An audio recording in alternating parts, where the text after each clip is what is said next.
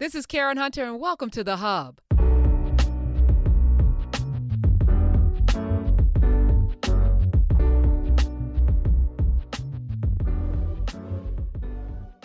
All right. Good everything, Nubians. Hello. Hello, Dr. Carr. Hello, Hello.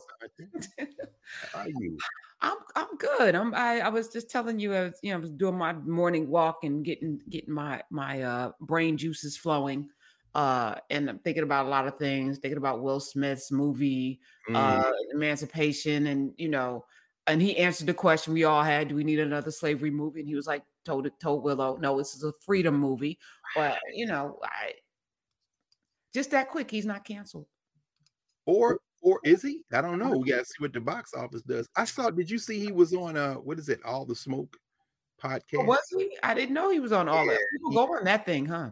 I saw about 20 minutes of him and the two brothers. Uh, what is it? Stephen Jackson and I forget the Uh, uh, Matt Matt Barnes. Matt Barnes, right? Yeah, yeah, the And, one. you know, it's never a surprise what this society promotes as journalists. And and and uh, hey, but hey, I'm wondering why you think he picked them to to break his silence. I'm sure you know there's there's a there's a cy- cipher of celebrity athlete entertainers. They they roll Mm, circles. and you know that Matt Barnes and Stephen Jackson probably going to have his. They're not going to expose him. You know, it's um one of the things about being a journalist. I always I was always very wary of is that I'm never your friend. Like Ah, some yes. even in writing books they would assume because you know i'm there to gather information which is a little you know it's it's a weird position to be in but i'm very clear that i'm never your friend. I am always there. I'm the friend of the people who need information. I am not your friend. I am friend now if i'm writing a book with you i'm going to take care of you and protect you but even then there has to be a line. And i watched several of my journalism colleagues cross that line many many times to some to very successful careers you know Mm. because you know you because you can be you know make a lot of money doing that crossing lines and, and come out the other end being okay you know um Yeah, yeah. and that's when i realized that journalism was probably never going to maybe it never was maybe it never was what i thought it was but I'm like if you can cross a line and still have a career is there a line you know what maybe i'm you know living this by these rules that don't exist and i see how we can like get into this space where well nobody's following rules then i'm not going to follow rules and then i had to stop myself and i was like just because no one else is following them these are proper rules because what they're saying is you should never be compromised by the relationships that you're in to not deliver what people deserve to have, which is the truth. And if your relationships force you into a position where you're choosing your friendship over the truth, then you're no longer a journalist and you should step down. And I feel that way, like judges and it- you know, people should recu- recuse themselves if they do not have the capacity to keep the boundaries very clear about what it is you're here to do. And either you're a journalist or you're a friend. I don't think you can be both. But you know, we're in strange times. you- You're you're a trained journalist. In addition to having a, a celebrity status, but you attain that status through your work. I mean, it's not like you were playing the sports you wrote about for years and then became known that way, and then they turned to other things. You were you're a trained journalist. But that that that choice between the truth, between the way you want to live your life and the way that you kind of have been raised, and the world, yeah, that's uh ironically when Ta-Nehisi Coates takes the title of his book Between the World and Me from Richard Wright. Here's what Richard one of the things Richard Wright was talking about between the world and me. There's this thing between the world and me. And how much of yourself are you going to project out in the world? And how much of the of the world are you going to let shape you? and and you know being with you in community for the last two plus years i'm also thinking is this quote unquote righteousness is it indoctrinated righteousness you know because the world the world that we live in that tells us you know uh how to live never live that way right you know so do you know what i'm saying like and and Oh, rules yes. were for those rules were to keep us in line. So am I perpetuating like like these are the things that I have to like every day examine. Am I perpetuating a myth of of righteousness that never existed but only existed to keep us in line? And if that's the case, then what do I do with that? You know, do I do you know what I'm saying? I do. So I do. so uh but I feel like you know those of us who have African um, drum beats in our spirits, we know what right is, and it's not even what your mama and your grandmama put in you or your your daddy or whatever. It you, there is a due north. I think there is a due north in in terms of how we treat one another, and I think love has to be you know the constant you know reminder of what we're here to do love community growth you know you know a tree by the fruit that it bears all of those kinds of things. I was uh, reaching out to dr mario beatty because i was like is there a word in meta for grace?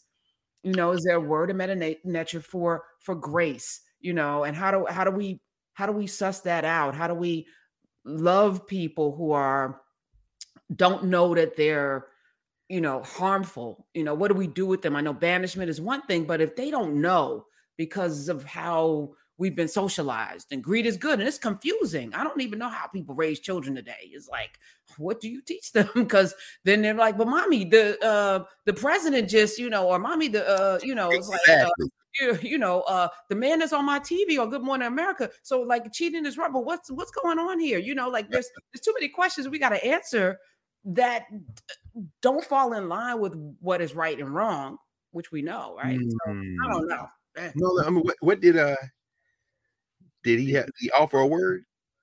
Oh yeah, he did. Hold on. Uh it it it, it is in the in the in the framework of um of hold hold on. Let me let me uh so I got it. I, and I should be memorizing these things. Here no, no, no, no. I mean, there's so much. I mean, there's so many different. Uh, yeah, he said uh he said grace uh hetepet. Hetepet. Aha, because Hetep is kind of like a version of Hotep, peace. Peace, calm. It, it, doesn't really translate as one word. I'm sure he gave you a long dispensation on it because he, you know, Mario's a language guy. Hetepet. Yeah, that's interesting. You often hear people because we know they, they didn't pronounce, we don't know how they pronounced Meta Obviously, it's not a language that is spoken, although people claim to speak it. And I don't have any pushback against that because how would we know? If we don't if there's no correct way to say qatar then we know then you know, but anyway sometimes you hear people say hetepu when as a greeting um it's almost like saying peace or extending this sense of community. So i suppose grace in that broader sense i'm extending to you a kind of wish for your for our common humanity. Um hotep you hear people say but he was very specific and said hetepet did he say how what what how he how he translates? We didn't have a conversation. This was text messages back and forth. And okay, sure yeah, yeah, he could probably do a week on it. I'm sure he could because I know Mario was here connected everything else because those words uh, appear. I mean, in a society with roughly speaking three millennia of unbroken history, at, at, the foundation of which remember we talked about this in the uh, African States class uh, a couple of conversations ago. We talked about governance when uh, the idea that at the core of this African society was community. So they weren't looking to set up barriers between themselves and other people in the Nile. They were trying to join, as Jacob Presley talks about, Tawi, the two mm-hmm. lands, the upper and lower parts of the Nile Valley. But you know, at different moments in their existence as a formal state, so to speak, they would pull different words. Like the Middle Kingdom, they mm-hmm. had a concept among the, the, the, the throne name of the leaders of the Kariwa would be um, Wahemi Mesu, repeat the birth. In other words, after a time of trouble, Rekhamenen, when they have a real time of disunity and invasions and this kind of thing, they would then say, if we're going to renew, we can't start today as if this the first time. What happened the last time we had division? So they would say Wahem, which is repeat, Mesu, which is a word for which means to be born, Messi or Mesu. By the way, we know Moses was an Egyptian name. That's the root of the word of the name Moses. They drew him out of the water, birth, Mesu. So even his name not Hebrew. So let's say less. But uh, because I want people to start right exactly. We say, well, you're okay. You know what? You Get a grammar, Egyptian grammar. Uh, get James Allen. You know, come to narrative, learn your meta. We're not now going into the, you know, but I'm saying I have to say that Hetepet, I don't know off the top of my head, and I know he does. There, I'm sure there's a moment in their history where that became the favored moment. And here we are in in Western calendar year 2022, near the end of it, and we need Hetepet more than ever. Was there a reason that that came into the front of your mind to Yeah, because um, you know, I was actually talking on the radio about Will Smith, and I'm gonna watch Emancipation because I can stream it on, on Amazon, so I'm, I ain't got to go to the theaters and be breathed upon. But I was like, you know, you know, he didn't slap me. to buy the car and the Negroes come sit in your seat? Yeah, anyway? I ain't got to. I don't have to. Don't have to out. or or no, the word, one the Egyptian word for that might be uh let me see, My ma'at would be balanced, order, kind of a um they had a word that Europeans translate as chaos, but it's not coming to me at the moment. Anyway, so you ain't gotta worry about that. Yeah. None of it, right? Amazon Prime, which also has uh from Hebrews to Negroes, Negroes to Hebrews on it still, uh, because they're not taking it down because it's free speech. Anyway, Get um, money, get money, money, Jeff. uh, so yeah, so I was like, you know, uh, people are still uh outraged, and thank you, LeBron James, for you know framing it. Have that same energy. Have that's the that's the message. Have that same energy. If you're not gonna have that same energy, then we again that due north. Does it apply to everybody? That outrage is you know, are we all required to be outraged about it? And if you're outraged, we're supposed to be outraged. And if we're not outraged, and something's wrong with us. And you know, like who and who sets that table? And again, you told us something that stuck with me, and I've been beating this drum off mic that we're your parents. We came here first. And I said to um, a brother of mine I was talking with this week, I said, it is our responsibility to be good parents. No, I'm not taking advice from a child.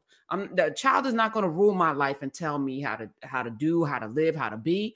And as a result, I'm I'm your mama. You're gonna sit down and listen, and because I know better, and you don't have to agree with it, but you'll find out, or you'll f around and find out. Those are two paths that you have.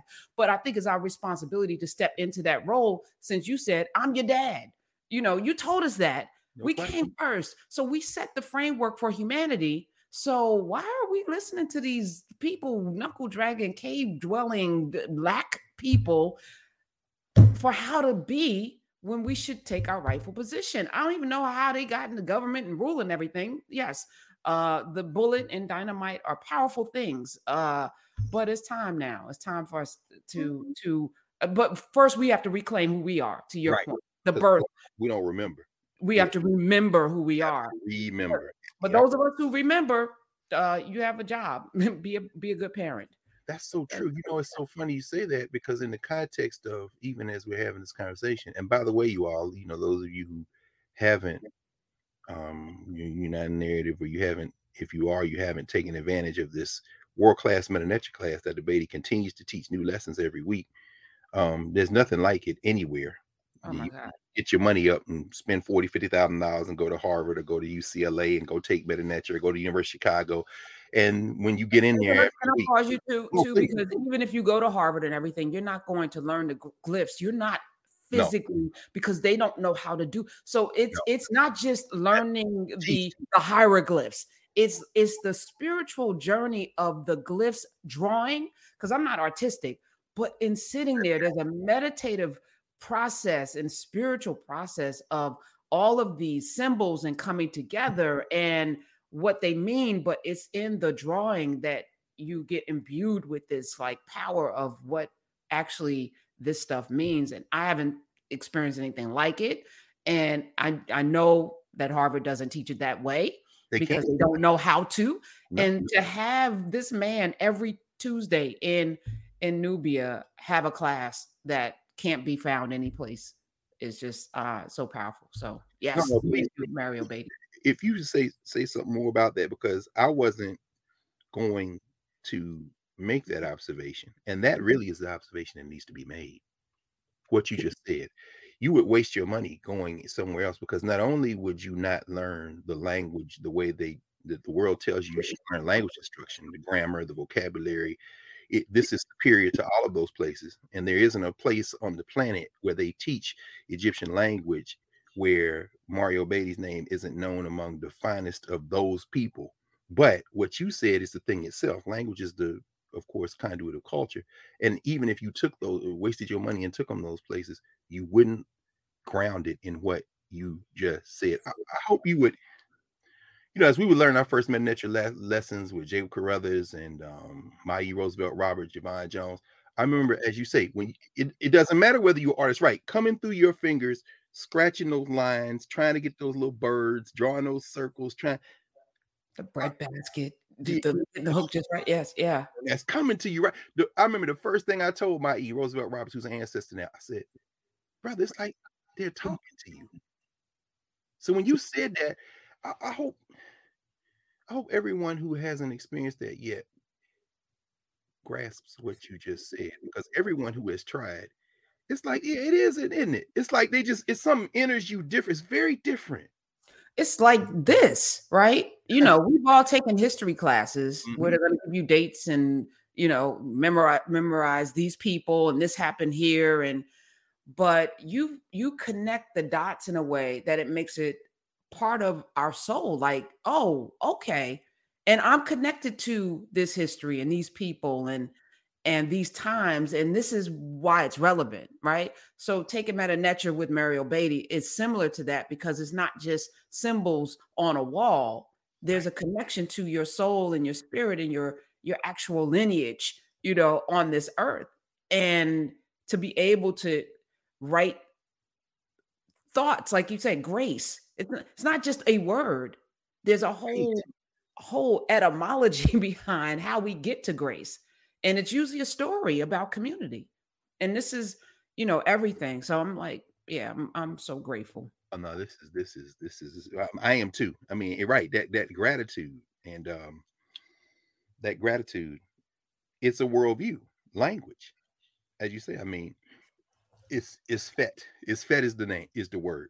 It doesn't really translate into chaos. And here's the thing: language is worldview the the, the Egyptians and really African people generally, we start talking about languages.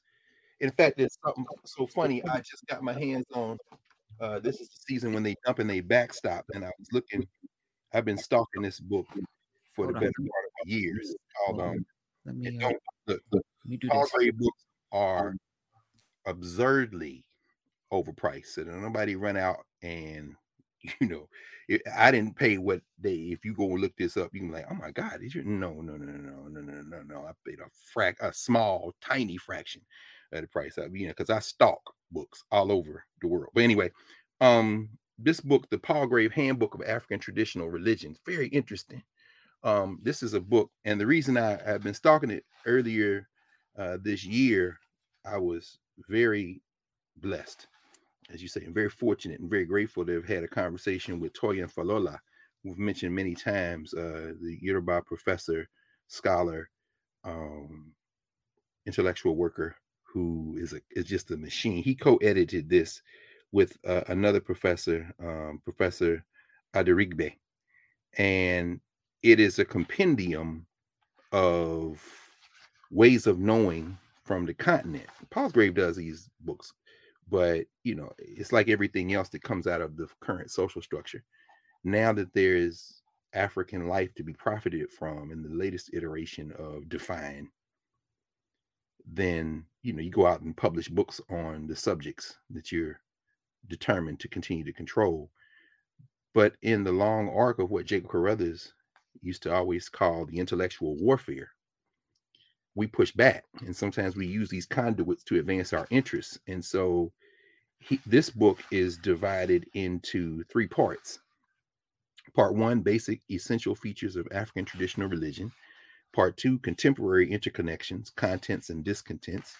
And part three on pedagogy research and foundation scholars. Now, i mean i got a whole section of texts around the questions of african spirituality and, and none of them are could ever be a substitute for undergoing that process. And we talked about this when we were in the governance uh, section of our conversation in the Introduction to African States class. We, we're currently uh, deeply involved in, in, in, in Nubia. The whole question of how you enter a space, how you enter a communal space. You're born into a space or you are reborn into a space if you weren't originally born there, you're planted in it, you are brought into that space to learn how people interact with each other and move through time and space collectively in a space. And then as you acquire some level of comfort, familiarity, and then felicity in, t- in terms of being able to move through that space by the protocols to borrow from Angie Porter as she works out this theory of Africana legal studies, you reach a point when you are invested with responsibility to maintain and extend the space. Malidoma Somé, you know, so many of us know that we've heard uh, Lurie Daniels favor among favors among many others talk about you know his work recent ancestor of water and the spirit so many others i think i was introduced to water spirit by my good friend Afia Zakia, Dr. Zakia, who's down in Mobile, as we talked about now with the descendants of the Clotilda, um, now working with that foundation in Mobile. But Somé talks about this, and, and at that moment when you're invested in responsibility, you don't just get the responsibility. There is a there's a step in that process. It might be known as initiation. It might be known as initiation now in terms of how we use language, the English language, to kind of describe these processes.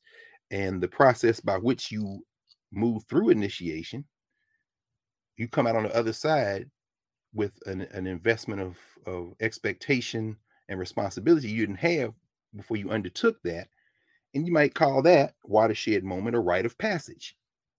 You know, we talked a lot about Kimbwandende Kia Kia uh, Bunseki Fu-Kiau Dr. Fu-Kiau, the Congolese uh, scholar, now an ancestor who really taught so much after he came to the United States from Central Africa to, to, to talk about this question of initiation, rites of passage. And there's, there's so many others. But if we just step back and look at this as a human process, we know that we all go through rites of passage, collective activities, common activities, good, bad, or indifferent. But when you're perpetuating a society, you're being invested with responsibility in a very narrow sense, you can think about that when you go through school and go to graduation.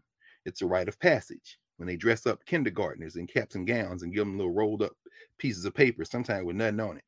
When you then go to the seventh or eighth grade and they have a ceremony and they call that, you know, I went to my nephew's graduation. Yeah, it's not graduation. Graduation is technically when you move from high school and you get that diploma from high school in the United States and then you go to college as a college graduation. All those are rites of passage because after you go through them, you will then have an initiation into another community, another level of community in which in which you exist as one of a, of a group that is part of a larger group theoretically that has responsibilities now. Now the question is, what are those responsibilities? Why are you in school?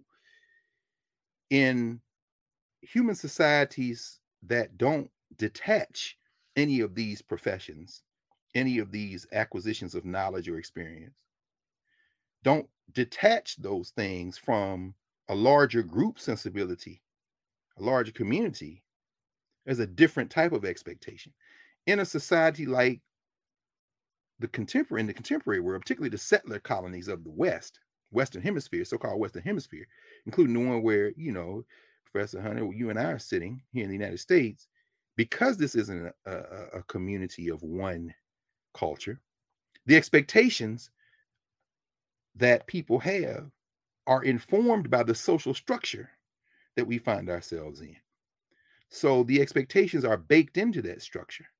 Now, the part of our warfare, part of our intellectual warfare as African people in this particular settler co- country, settler country called United States, is to extend the expectations we have in our communities outward, pushing back against expectations that are attempted to be imposed on us so that we can be able to extend ourselves into the future. Hence, the language that I happily borrow, we happily borrow from Dr. Mariba Kelsey uh, down there in Atlanta, who for many years on the faculty of Ohio State University, which is where we all, you know, myself, Dr. Beatty, Dr. Watkins, met his him, his his wife, Mama Nyambi, his daughter, his daughters, Reba and Romani, his son, Madibo, and the whole community in Columbus, Ohio, the African Center for Study of Worship, which continues in various iterations, the Afrocentric Personal Development Shop, Tawi Family Village,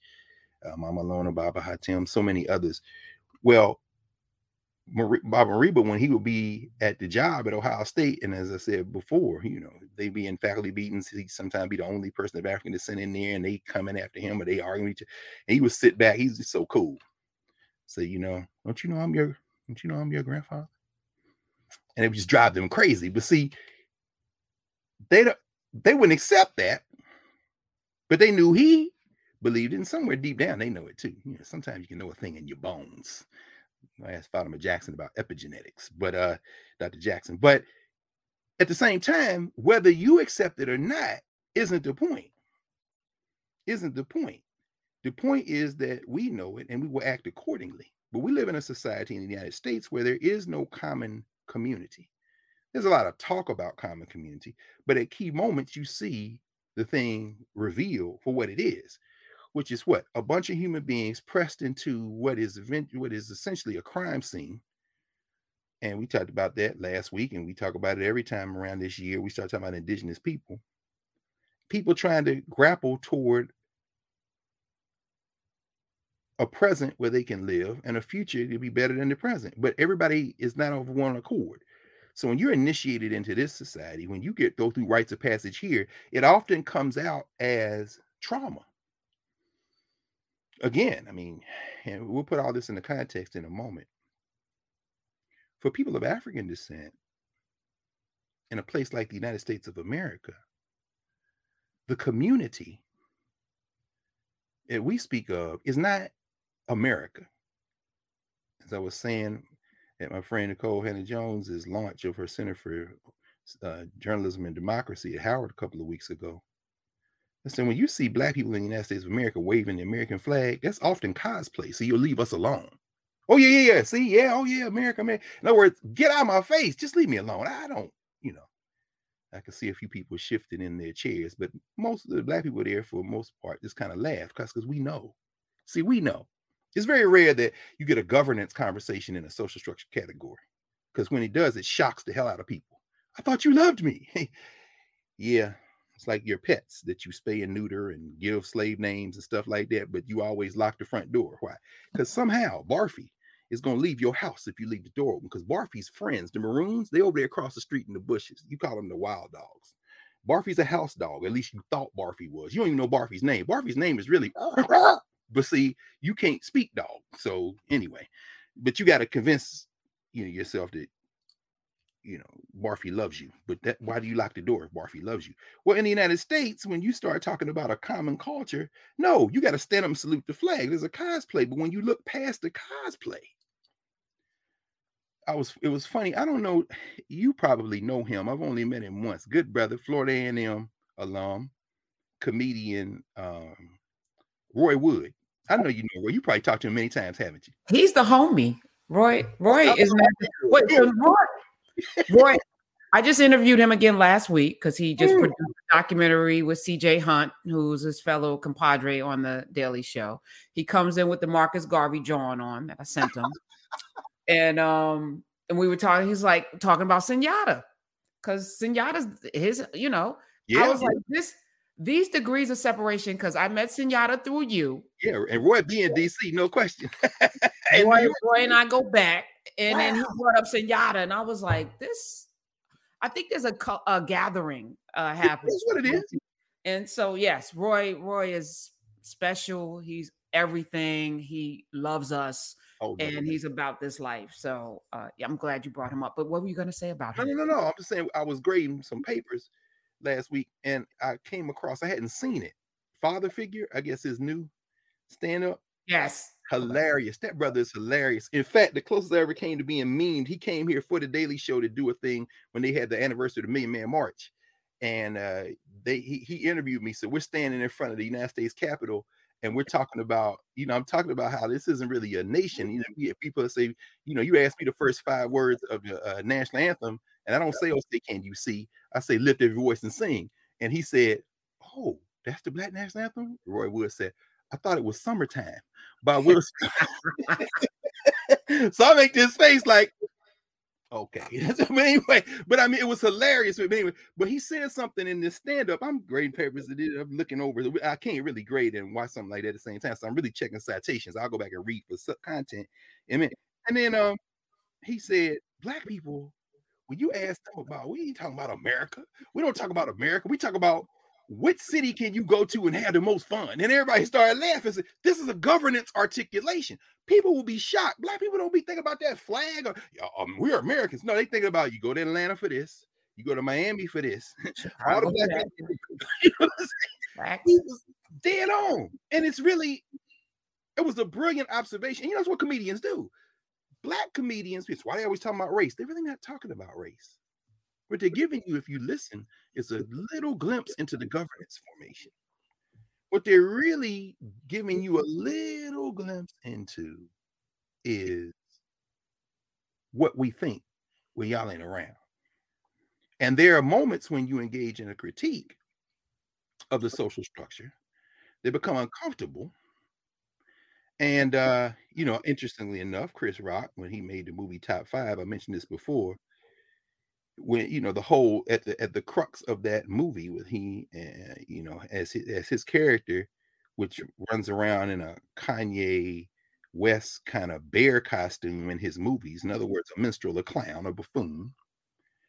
Then he wants to make a, a movie about a rebellion of enslaved people and the movie falls flat on his face he wants to be taken as a serious actor well you know the premise of that top 5 movie as he and Rosario Dawson go because Rosario Dawson plays this journalist who is engaged in her own form of cosplay, gendered cosplay in disguise, in in in, in, in professional disguise, interviewing him. You see Chris Rock, the Chris Rock character, at the at the at the crossroads of a dilemma. How much quote unquote truth do I expose this audience that has been cultivated by watching me as a minstrel? How art mirrors life. But at any rate, the, the, the, you know there are comedians who will then be critics of race, racial critics, and people mistake those jokes for, as Earthquake, the other comedian would say, in talking about intra African, intra black governance structure conversations. Everybody's laughing. He said, These ain't jokes. in other words, you got to understand black people have a different conversation going on when it's just us and comedians stand sometimes at that border and said this before between governance and social structure and when you hear that articulation you should distinguish between the articulations that are critiquing the social structure and the ones where they're exposing you to how we think a little bit so when when when when roy said that he said black people don't be thinking about america we thinking about where can you go eh, which city can you go to to have the most fun in other words our relationships are local and in some ways what it reveals is that all human relationships are local. They start with the people closest to you and expand out. Now, depending on the social structure you're in, that home, that community, that immediate conversation, okay, can expand outward. So that, say, for example, you're in a Scandinavian country. Or you know let's say you're in sweden for example or, or the netherlands or denmark. Well the language the rituals the rites of passage and initiation will be strongly familiar between your household your community and the concept of the country itself.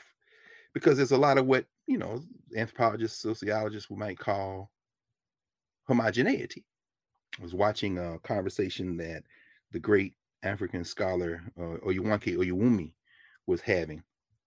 And she, uh, who of course her most probably well-known text, something that Dr. Valethia Watkins Beatty t- teaches a lot, uh, the book The Invention of Women, where she says these Western concepts of gender get superimposed on people of African descent, and that's when the fun starts.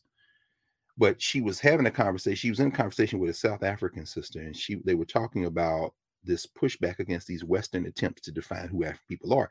She said, when I came to the United States from Nigeria, and she's Yoruba, when I came to the United States from Nigeria to study, to go to school, uh, I was in, she's in the University of California system. She said, I was in anthropology. I'm sorry. She said, I was in sociology. This is the point. And she said, these white professors were like, they would ask me what I was studying, and I would tell them and she they, she said they would say well you should be in anthropology and she said you see in this system in this western system these europeans would say if you're studying your own community that's sociology if you're studying other people's community, that's anthropology. So she would say, Well, by that definition, I'm a sociologist. Why? Because I'm studying my community. She's studying African people generally, Yoruba people in particular, her particular strain of Yoruba, where she's very granular in terms of her approach. She's looking at how gender operates. You know, she's edited a book called What Gender is Motherhood.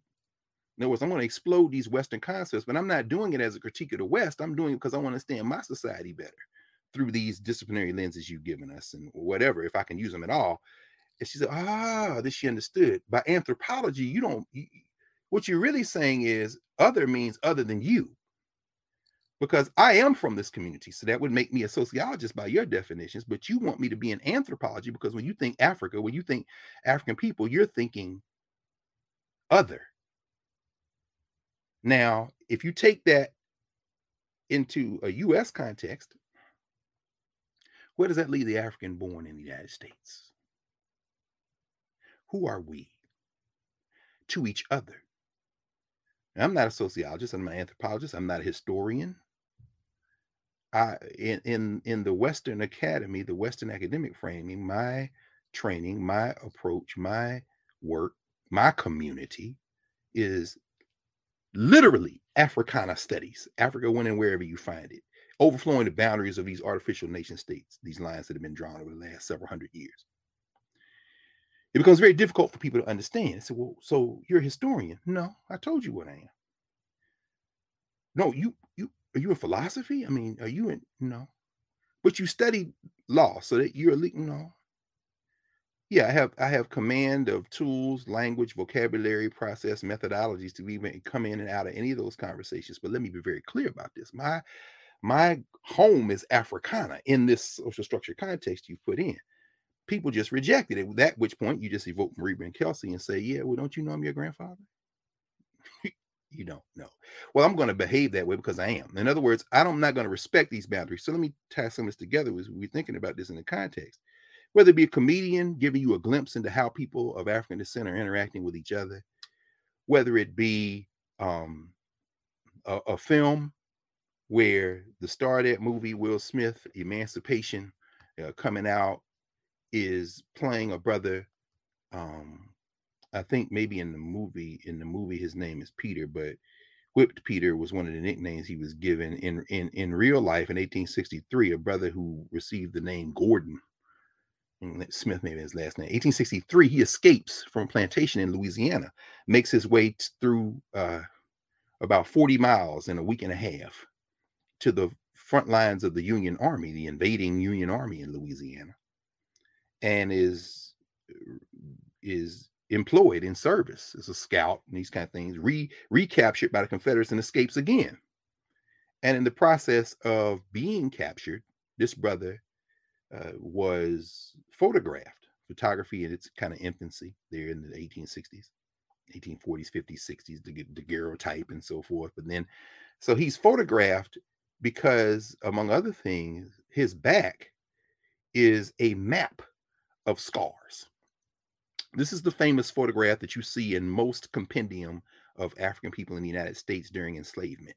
The brother with his back to the camera, and you just see these welts that have risen up over his back over the years from having been whipped and beaten mercilessly, whipped bloody, and then they the, the, the scars heal, then whipped bloody again, and more scars heal till his back is basically a, a raised map, a road map of violence.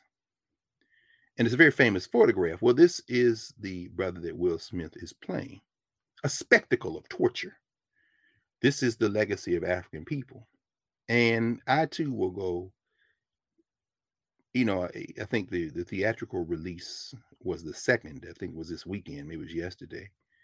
And I know it's playing a couple of places in Washington, in D.C. Maybe I'll go there, or maybe like you, and I'll just wait. I think it's Apple TV. I don't know if it's uh. Know what? It is Apple. It is Apple. I just I, wanted, I, I don't trust my opportunity. I wanted opportunity to shade Amazon while we were at it, but yes, it is.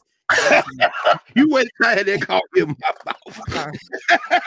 no, I love it. I love it. Yes. I mean, um, but, you know, it's interesting because again, we're seeing this. Okay, so let me draw the parallel and not through the slap, but through the real slap between Chris Rock and Will Smith. In top five, Chris Rock plays a character who is not taken seriously, but is hugely famous for his ability to entertain through spectacle, who we are to other people, who then wants to be taken serious by making a movie about a whole rebellion of enslaved Africans that nobody goes to see. That's in the movie. And in real life, Will Smith, who has made a career out of first being not taken seriously, Fresh Prince of Bel Air, rapper, this kind of thing, and then transitions into these more meaty roles, but pro- by primarily being non-offensive, whether it be lightweight uh, venues like Hancock or imaginary America expanded into humanity, superimpositions of American settler colonialism on the world versus the aliens like Independence Day. Today is our Independence Day. Yeah, y'all just keep on pushing this settler colonialism. Now the whole world is with you, right? The Americans, they figured it out. And so, you know, Will Smith has has integrated himself even in theoretically controversial moments, like with Gene Hackman, the enemy of the state. You know what I'm saying? Uh in I Robot, you know, I mean, the whole idea that somehow this kind of or um I am legend. I mean, you know, both those last two based on short stories that predate them by decades. The whole idea that Will Smith is every man, you know, that's that's usually language in the so-called humanities for white. Uh, and, and this is from somebody who, by the way, who played Every Man as an undergraduate at Tennessee State. We did Every Man. Every Man, of course, is the name of a play from medieval England, where you see every man comes in. But every man really means this is the normative white way of being that kind of superimposed on everybody. So they Will Smith is every man until he slapped Chris Rock in the mouth. At which point, oh, are we safe? Why? Because see, that's a governance moment. Right, wrong, wherever we come down on it. And we know that we really don't have those conversations in mixed company. The way black people feel about their slap, you probably, if you are not in community with African people, you didn't really get a full kind of uh, rehearsal of the range of opinion about that. And uh, as we were saying for you know, Will Smith chose to go on the All the Smoke podcast to talk about uh, the new film, basically. And I'm sure, and they had must have arranged before he went on. If you watch the interview, it was only a split second where he talked about what happened at the uh, Academy Awards. But in that moment, you hear Brother Jackson, who of course broke the what in drama they would call uh, the third wall between the stage and the audience when he uh, coming up after his friend. I guess I don't. He, he, I guess he was Ron Artest at that time. Metta World Peace, or you know, went up in the stands because you ain't gonna just throw no ice and beer on me while I'm laying here trying to calm myself down. So Stephen Jackson was like, Yeah, I understand. I understand. I mean, it's your woman. You hold on, bro. You going off script. Will Smith can't co-sign that. Even if he think that he can't co-sign it. Why? This is not a governance conversation. All the smoke, y'all done gone from a podcast to being heavily subsidized by Showtime, meaning Viacom, meaning this broader world. So you can't just be having no governance and you ain't no comedian. So you can't finish that punchline with these ain't jokes and everybody laugh. No, you ain't not a comedian. You want to be taken as a journalist of some form. But anyway, but the whole point is that in that conversation, there's a there's a glimpse where you see there's a full range of opinion. Now, if you're in a social structure formation, you're not going to hear what African people think about that. At least not African people who have a whole lot of visibility. So, you know, LeBron James is being celebrated in part because his pushback against the media in terms of Jerry Jones' racist behavior when he was 14 years old. And I absolutely understand the observation. He was young, he was 14. And my, eh, you know, he maybe he didn't know what he was doing. You got to take him at his word. And my thing is, hey, no problem. And my response isn't where Emmett Till was 14. And my response isn't Tamir Rice was younger than that. My my response isn't any of that. My response is, okay, let's say he was 14. How old is he now? Because he defended the 14 year old as an old man. So you saying that too? I mean, it's a it's a hell of a thing when you stand between the ass whooping and your master and say, Master, I'll take it. Because at least, you know, for Brother Gordon, Brother Gordon Smith, them whelps on his back were from him bucking. Your welts are from being buck broken. like he gonna stand in front of this man and take this ass with it. Okay, between the 14 year old and the old man is you defending the 14 year old, and he ain't even doing he defending the 14 year old too. That's why you see all the memes with Stephen from Django Unchained for these folks who are, you know, Stephen being the character in Django Unchained. But will stand there and defend him. But I'm saying all that to say that in all of these contexts, you have this constant tension between the way the world perceives people of African descent and the way that people of African descent perceive each other. And as the World Cup continues to unfold in Qatar, and you see the captain of the U.S. football team, U.S. national football team, a man with an African parent who was raised by Europeans in the United States of America, who, when challenged by the foreign press, particularly the Iran uh, journalists, about any comment on the United States' terrible record, including Black Lives Matter, who are you to come over here and criticize in this country? And we're not, as John Henrik Clarke would often say in some stories, there ain't no good guys. So this ain't about that. But the response is, of course, to rally around the flag.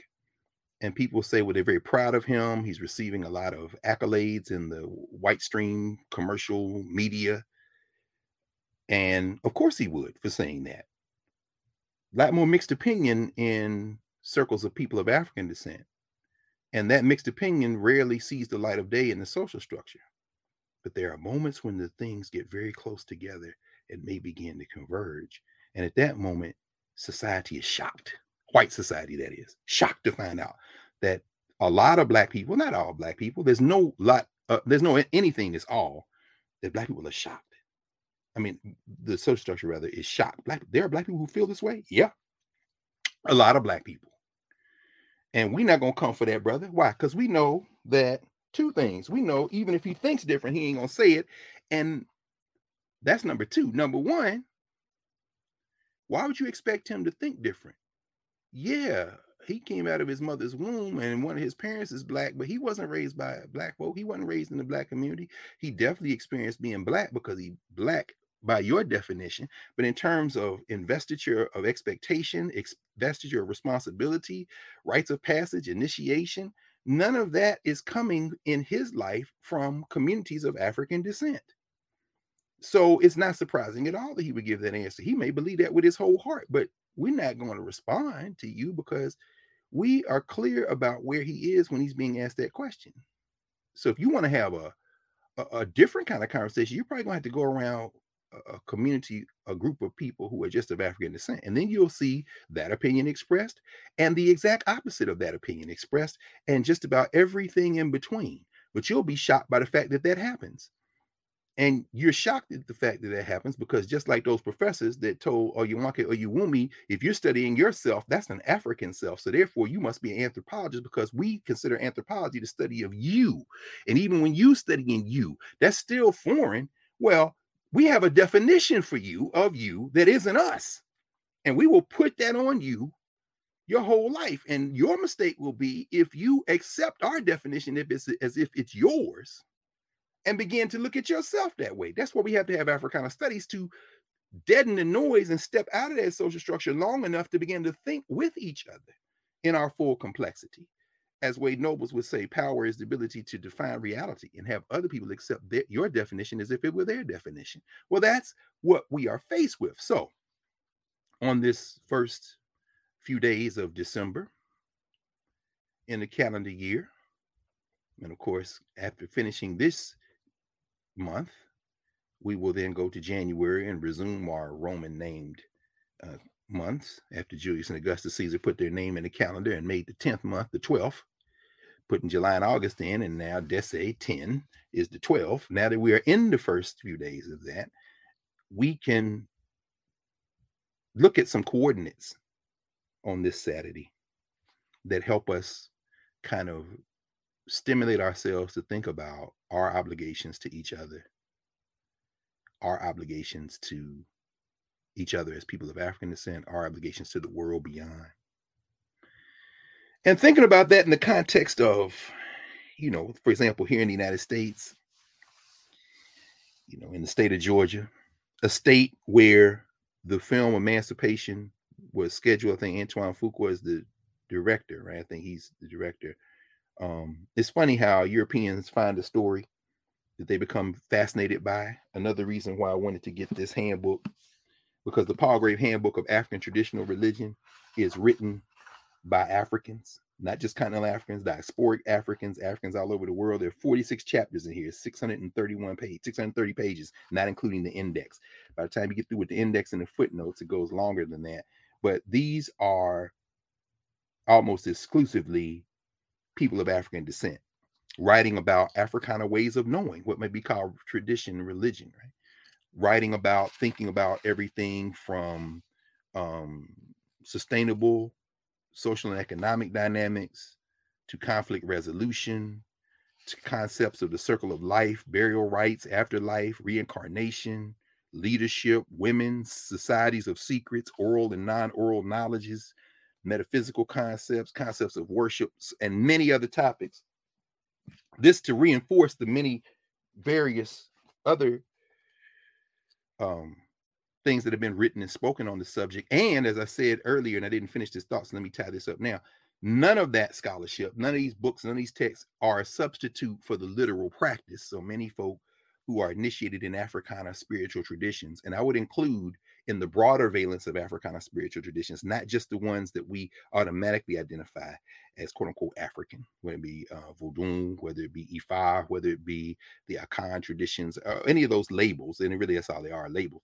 I'm looking at the extensions of Africana ways of knowing and practice that come into the Africanization of everything from quote unquote the major so-called Western traditions, although none of them were born in Europe, and that of course would be Judaism, is uh, Christianity, and Islam. The African versions of that. So I would ex- extend that circle to include Santeria, Candomblé, uh, the holiness, the Shango Baptists in, in Trinidad and Tobago. If you've got a practice among African people that shows the extension of Africana ways of knowing, then I would include that in the constellation of spiritual practices of ways of knowing um, that could be called Africana spiritual practices. I would include those in there. And there's a lot of people who wouldn't, and I absolutely understand that. And again, that's why we have our conversations. That's why we're having this class we're having now as we bring ourselves. We all, as you say, Prof, bring our brick. But in that process, on this first weekend of December, we think about the fact that, you know, we are engaged in a perpetual act of we formation. And in that we formation, that community formation, there's no natural we that we can't, that we must not tend to and sustain. We are constantly asking ourselves, who are we? Who are we to each other? How do we move through the world collectively? What are our responsibilities? How do we learn those responsibilities? Because we know education, a major component of education is, is socialization. What are our responsibilities?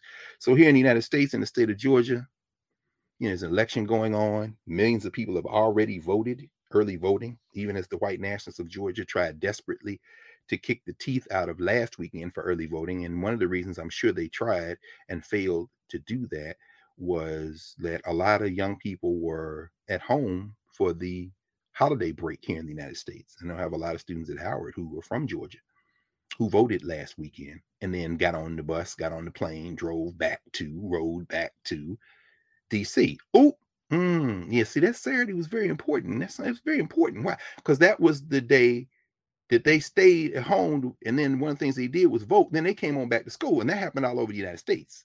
The Georgia students you know, were at home, many of them, and they voted. And now, of course, Georgia is also a state where when they passed those voting laws to restrict people from participating in the franchise, which is not a revolutionary act and is a revolutionary act at the same time. There's no label called revolutionary, and these are the only things that fit as revolutionary. It's a tool and a strategy, as we said many times in the larger uh, process.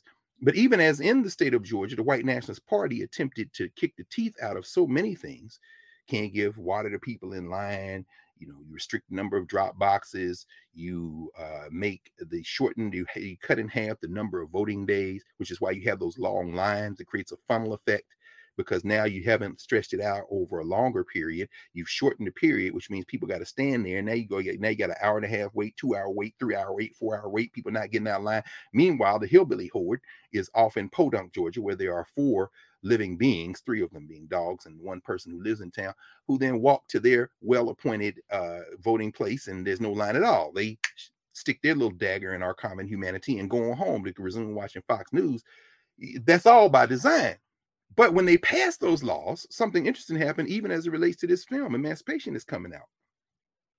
Fuqua, the producers, Will Smith, you know, they decided that they would pull those elements of the movie they were going to shoot in Georgia. They would pull Georgia from the shooting schedule. Now that's taking money out of the mouths of the folk that work at Tyler Perry Studios, the black folk who drive the cars, who cater the meals, the black folk who, you know, do all the various Sunday things that make up movie making, which is why you got to have this multi-million dollar budget. Will Smith is reported to have made $35 million from this movie. Uh, and then of course that's just his salary. I mean, but there are people who work at minimum wage who work and then they didn't have this shoot to schedule.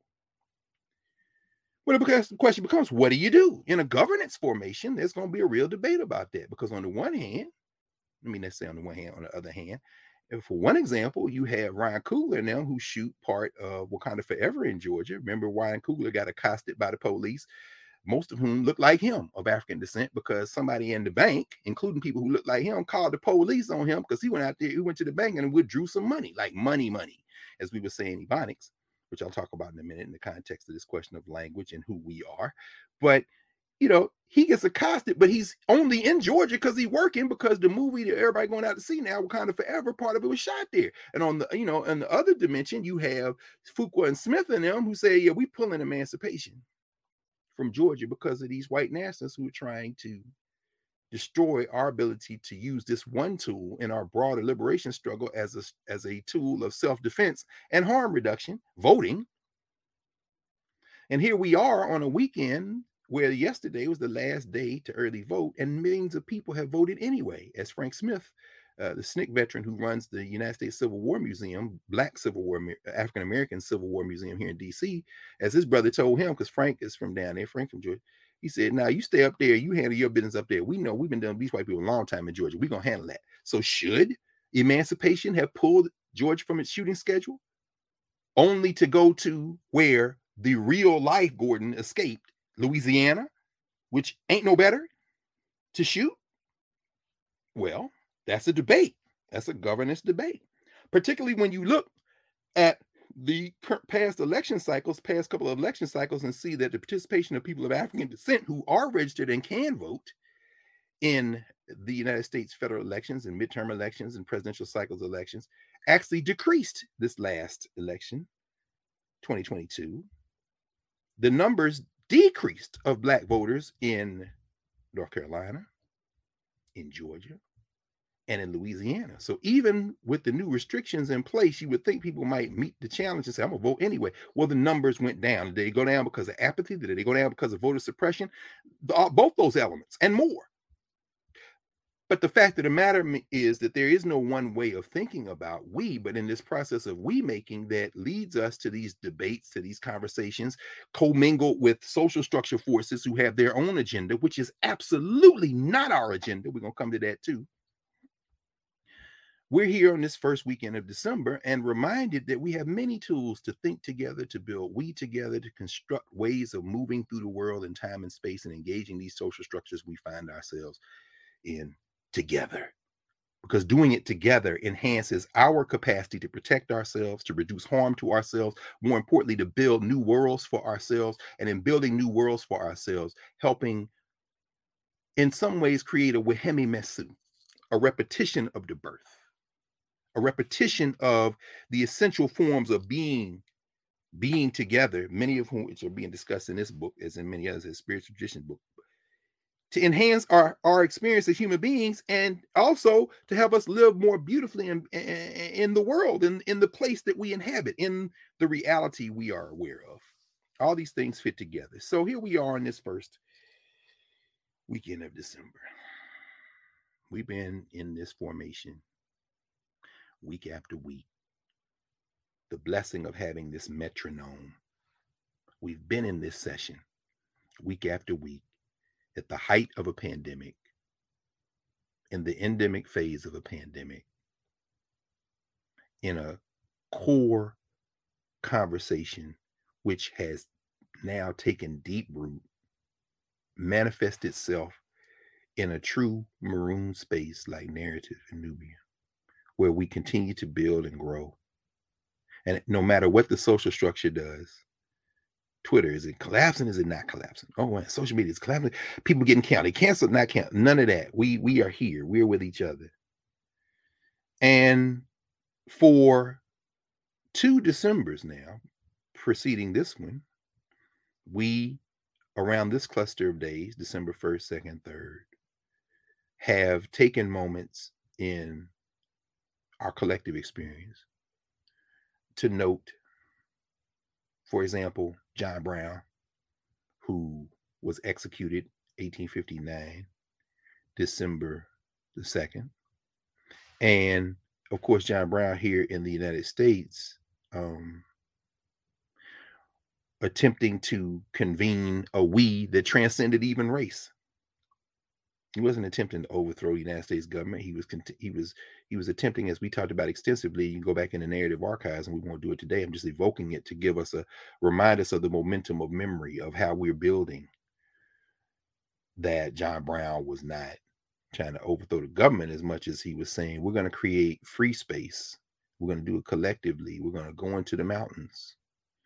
And from there, we'll continue to recruit people into those maroon spaces. That looks very much like the Maroons of the Caribbean and of Latin America. It looks like the Maroons of the Great Dismal Swamp, which is why, no doubt, Martin Delany, Martin Robison Delany, with his serialized novel Blake, writes about Africans escaping into these spaces. Martin Delany, who, as we talked about extensively, writes uh, Frank Rollin, Frances Rollin, in her biography of Delany and Delany himself. You know, this is Larry Crow, by the way. Uh, we were talking earlier this week. Larry may be here now. Um, he and Mama Olabisi were in Ohio, in Wilberforce, Ohio, at the National Afro American Museum and Cultural Center, and uh, they they nailed, among other things, nailed down the date for the Martin Delany uh, ceremony that we have Memorial Day weekend in Ohio. He's been doing that, and the folk out of Chicago and Dayton and the whole Midwest have been doing that for many years. So, you know, our lips to God is God's ears, or as the Muslims would say, inshallah, we'll be there in Memorial Day weekend, and we'll be doing in class from there, from the National Museum of Afro American History and Culture. Uh, in Wilberforce. So as but as but as Larry has spoken about and written about and and so many others, Anderson Thompson, Harold Pates, Conrad Worrill, Jacob Carruthers, so many others, Ife Carruthers, Rosetta Cash, you know, Yvonne Jones. Um, just thinking about Noel Gardner, who by the way sent me this beautiful shirt. I, I always rock the this is the uh Afri- the African uh, Festival of the Arts in Chicago. This is the I think the 29th annual shirt. You know, Noel Noel works that festival, but as all those Africans in the Midwest have done for many years. Bing Davis, I started naming them. I'll forget somebody or I won't name somebody, but uh, we'll be there Memorial Day weekend for the Martin Delany 2023. That is, but it's Martin Delany who knew John Brown, who corresponded with John Brown, who met with John Brown in Canada when they formed, uh, among other things, a, kind of a small convention to draft a new constitution for a new a new country. Brown, of course, coming back to the United States and losing his life executed on December the 2nd, 1859. Uh, uh, Harriet Tubman, who was supposed to be with John Brown, I'm looking, I don't know if I have it somewhere near me. Um, no, I don't think I do. My man Clarence Lusane, my brother Clarence Lusane, who, well, maybe it's here. If it is, I'll pull it out. If it's not, I'll just have to give you the title without being able to show you the book. No, it's not in there. Oh, that's too bad uh, Clarence Lusane, who wrote a book called $20 and Change. $20 and Change, which is a book on Harriet Tubman and what she means. Uh, Clarence is my colleague at Howard University in the political science department. But at any rate, Tubman and Brown were friends. And he writes about that relationship. Harriet Tubman, very spiritual person. But, you know, that happened December the 2nd, 1859. And we've talked about that extensively. Tomorrow, some of y'all be watching that uh, tomorrow, which would mean today for you on, of course, December the 4th, 1969. Fred Hampton and Mark Clark, 21 and 22 years old, respectively, assassinated by Chicago rollers. in a coordinated effort between the federal government, the state of Illinois, and the city of Chicago. Murderers murdered those brothers. And of course, uh, shout out to um, Mama Njeri, his partner, their son, Fred Hampton Jr., Chairman Fred Hampton Jr., still on the wall, still struggling. You know, this is the weekend where we we pause to remember that. And there, there's so many other things that we could talk about. But in that context of these points of entry for us to think about who we are, how we we, how we then use that we to expand and, and fight, whether it be Africans in the United States in an election cycle for the United States Senate that might give the Democratic Party one more vote in the federal legislature and in, the Senate side. And that's not because black people love the Democratic Party so much, using it as a battery battering ram for harm reduction, because one more seat uh, may mean that people might get their insulin price lowered.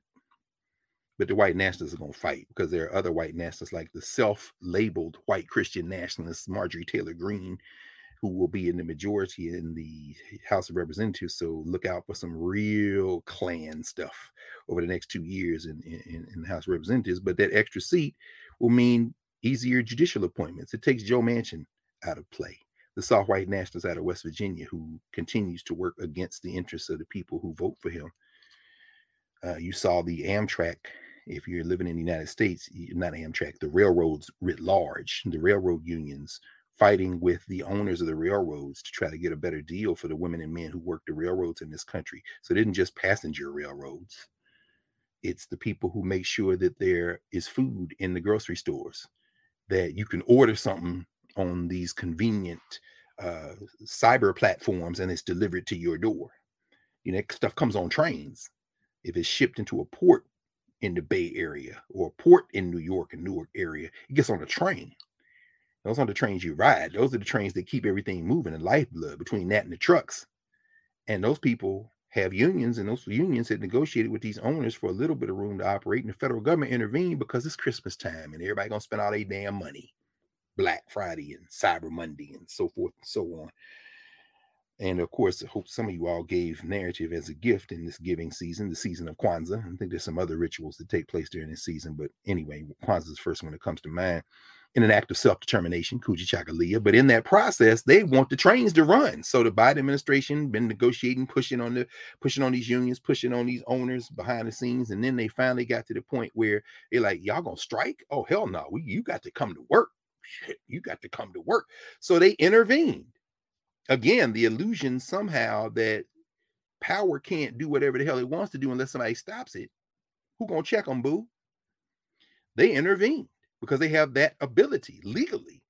And they said, you have to settle now. You got to accept the contract that the unions negotiated with the owners. But there was one piece, not perfect, not all, but something that the unions wanted that their owners was like, we ain't giving y'all that. And that was simply one week, seven days, one week of paid leave for the workers who work the railroads in all the capacities. In order to get the major bill except in the con- negotiated contract passed into the desk of the president of the United States, the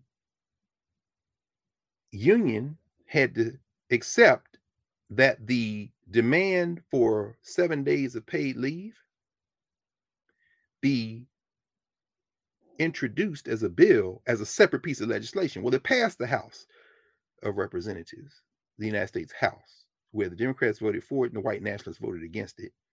I'm talking about the open white nationalists, white nationalists in the Democratic Party too. See Joe Manchin, because when it came to the Senate side, it failed 52 52 47 because there were some people who didn't vote at all. Look at that, cowards. Or for whatever reason. Let me not say that because I'm not going to attribute that because I haven't researched to find out. Sometimes people sick, they can't travel, whatever. You can't proxy vote, so you know. But among those who voted no, among those who voted yes, were some avowed white nationalists, like young Josh Hawley out of Missouri, Rafael Cruz out of Texas, Little Marco Rubio out of Florida. Voted yes, give them the leave. On the no side, the whole white nationalist party, except about six white nationalists who broke ranks, and Joe Manchin. Well, that 51st seat will render Manchin much less effective in his soft white nationalism destruction. And I'm sure his response would be, I don't give a damn. His or, or I don't give a damn, or um, I don't give a damn, because I know he picks up after himself on his yacht, this part down here in, in the harbor uh, in DC. Um, I'm sure there's nobody who cleans that yacht for him, and you know I'm sure he does all his cooking in because he, you know, he's he was born a coal miner, so uh, you know I know he does it all for himself. Not, but I mean I'm sure his response would be I don't give a damn, and then maybe somewhere 50th or 100th or a 1,000 down the line, his response would be, well, if I would have voted for that, then the people will vote me out in West Virginia. These are the same damn poor people who used to swear by the Union in West Virginia, and who knows? And maybe if Raphael Warnock wins, Joe Manchin will finally do what we all know he should go on and do and declare himself as a full-fledged card-carrying member of the White Nationalist Party. That leaves Kyrsten Sinema, who's shaking in her boots because it may be Ruben Gallego, somebody else in Arizona. She's probably gonna get primaried. Now I'm just gonna I'm gonna end with this because this ain't really about politics this morning. I'm just putting in the context how the we, when we come together and move, kind of pushes back against the social structure and gives us perhaps a little bit more room to operate on this weekend when we think about the fact that in this early election, early voting cycle in Georgia, that we are constantly reminded by these historical events, whether it be the, the, the, killing of John Brown, the killing of Mark Clark and Fred Hampton, that power will always do what is necessary to maintain itself. In the case of John Brown, you know, we understand maybe I like slavery, maybe I don't like slavery, but what you're not going to do is disrupt this social structure and you're a white man, so we're gonna put you to death, along with a couple of these Negroes that were with you. You know, a couple of your sons lived their life out there at Harper's Ferry. In 1969, y'all just want to feed black people and give them health care and sickle cell testing and free breakfast for their children and liberation schools for their children. And yeah, nah, uh-uh because we also hear you talking about guns. Now we we don't see you talking about guns to hunt people, but we don't care. You got a gun and we got guns, and you can't just have guns. So we just gonna start killing you. We'll just start killing you if you get too effective. We'll just take you out. You know, but then there were many Panther Cubs. One of which, of course, my dear friend and brother Sharif El Mekki in Philadelphia, who both whose parents were Panthers in the Philly chapter, along with uh, then Wesley Cook, now Mumia Abu Jamal so many others. Um, Baba Mutulu Shakur has made it out of uh, his extended incarceration. The state wanted to give him a death sentence. See, there are two ways of doing a death sentence, death penalty. You convict somebody, you kill them then, or after their appeals run out, or you give them life, the slow death penalty. And uh, Baba Mutulu got out, godfather, of course, of, of Tupac Shakur, whose mother Afeni was involved in that whole Panther formation. I mean, these, these are the Panthers, but they had Cubs, and the Cubs are still around today fighting that good fight. So on this weekend, we remind ourselves of, of Clark and and, and, and, and, and, and Hampton. And the we formation finally brings me to on the 22nd anniversary, December the 3rd of the day that Gwendolyn Brooks, the great poet, uh, born in Topeka, Kansas, but best known in Chicago, made transition. I pulled a few copies of my prized copies of Black World. Here's Gwendolyn Brooks. When we talked about Gwendolyn Brooks many times, there she is in an excerpt from her book, Report from Part One, the autobiography of Gwendolyn Brooks. She eventually published subsequent volumes. This is September 1972 edition of Black World. And if you want to read all the Black Worlds and Negro Digests, which we've talked about, so that can help you um, imagine, as Hoyt Fuller would say, imagine the unimaginable. as Hoyt Fuller, the man himself. Um, you can read them on Google Books. All of them are available from when it was Negro Digest back in the 60s, or late 50s, early 60s, all the way through 1975 when it's transformed by then into Black World. But you know, this is you know, the anniversary of Gwen Brooks' transition in the year 2000 was 20 2022, December the 3rd, 2022, marks 22 years. You know, Gwen Brooks, who I, am evoking her because I want to put her in conversation for a moment today with her friend, Margaret Walker Alexander, another Titan portress. Um, and I want to put that in the conversation as we're thinking about we and how we we make. And I'll, I'll pause here to set this in a very specific context we're dealing with t- today. Gwendolyn Brooks worked most of her life in and around Black institutions. Institutions are important because institutions allow the we to engender and extend the we. Young people born in institutional formations, whether it be family and community, receive training and expectations, receive training in investments, receive training in terms of being then brought and cultivated into a set of responsibilities, first to community. So the young brother who's the captain of the United States football team, soccer team at the World Cup, you wouldn't expect him to give to articulate something that spoke to a we as people of African descent, even as the poet David Diop says, Africa, my Africa, though I've never seen you, my face is full of your blood. Even though his face is full of the blood of Africa, as far as the social structure is concerned, you look a certain way, therefore we we um, we project onto you certain expectations. Domestic anthropology to repurpose what these white boys told Oyewake Oyewumi if you're studying yourself, yourself is a other to us. So therefore, you must be an anthropologist, not a sociologist. What do you do with the Africans of the United States who are theoretically Americans? Well, when we study y'all, it's not y'all not us. So we can't say anthropology because you know you are domestic, but it's kind of a form of domestic otherness because you ain't really us. So when we studying y'all, we looking at black stuff, this kind of thing. But if you are engendered in a we, in a governance formation, in a family structure, in a structure which has certain expectations, then you are you are there are certain expectations made of you, and you go through certain rites of passage. Gwen Brooks went through those rites of passage. Her friend Margaret Walker Alexander went through those rites of passage. Fred Hampton went through those rites of passage in Maywood, as we talked about over and over again when we went through the life of, of Fred Hampton. You are engendered through community. Sharif El Mekki went through those rites of passage. We went through those rites of passage. We went through those expectations. Here's somebody else that went through those expectations. Uh, a brother who was, you know, right in our age group, Professor Hunter, I think he's 55, who very soon may in fact, maybe today, tomorrow. Because right now in Jackson, Mississippi, the Southwest Athletic Conference is having its championship game.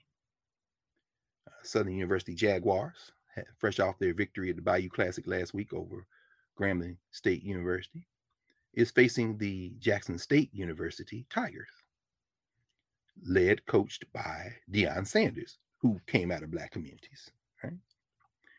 Well, in order to stop a whole scale slave rebellion, not an imaginary one like the one Chris Rock was playing around that he was going to lead in the movie in top five, or even a movie like Will Smith, who is not talking about a rebellion of a bunch of Africans, but one African trying to escape and build back and get back to his community, who then uses the Union Army to advance his interests, and even when recaptured, escapes again.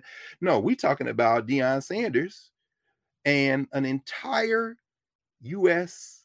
slave economy based on the exploitation of African labor, not slavery with the whips where they put it on your back, slavery in terms of mental slavery. In fact, what it uh, on the back of this issue of Black World with Gwendolyn Brooks, they would put these little saint, these little vignettes on the back. Said there are a few things more unforgivable than when men knowingly betray themselves. And he writes about, you know, he's writing about this during during the deepening mood of rebellion that characterized the Black 60s, a new generation learned an ancient lesson that power makes concessions only when challenged by counterpower.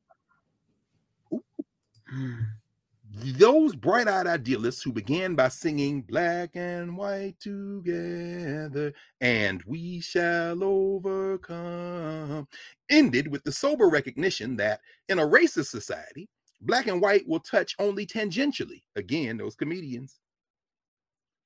Their togetherness, a pathetic defiance of a pattern as rigid and as immutable as death. And what was overcome was little more than their innocence, the cold realization that all the flowery and thrilling talk about freedom and justice and equality criminally has meant only in the Disneyland atmosphere of high school civics classes. Right. Why they fighting, Why Jerry Jones and his friends don't want the curriculum to reflect the reality. Because, see, you could swap out that picture of the Little Rock Nine going into Central High School and put in the picture of Jerry Jones and his friends at North Central High School when the Africans are trying to get up in there. And Jerry Jones, I was just there to watch. Okay, but between the building and these children, between the world and me, is you. Now I know you're gonna have a few Negroes come down there and try to turn their back and take a few whips for you, and they getting whipped, except that whip ain't in the hand of white people. That, that whip is in the hand of black people. You see a little governance conversation going on now in the black community for those who would defend their master because they love their master. But at any rate, you can't put that picture of Jerry Jones in the textbooks. They don't want the picture of Little Rock Nine in there because part of the way that you create an imaginary we in this country called the United States of America is what I would call the violence of erasure. We start today. We love you. Really? Why do you love me?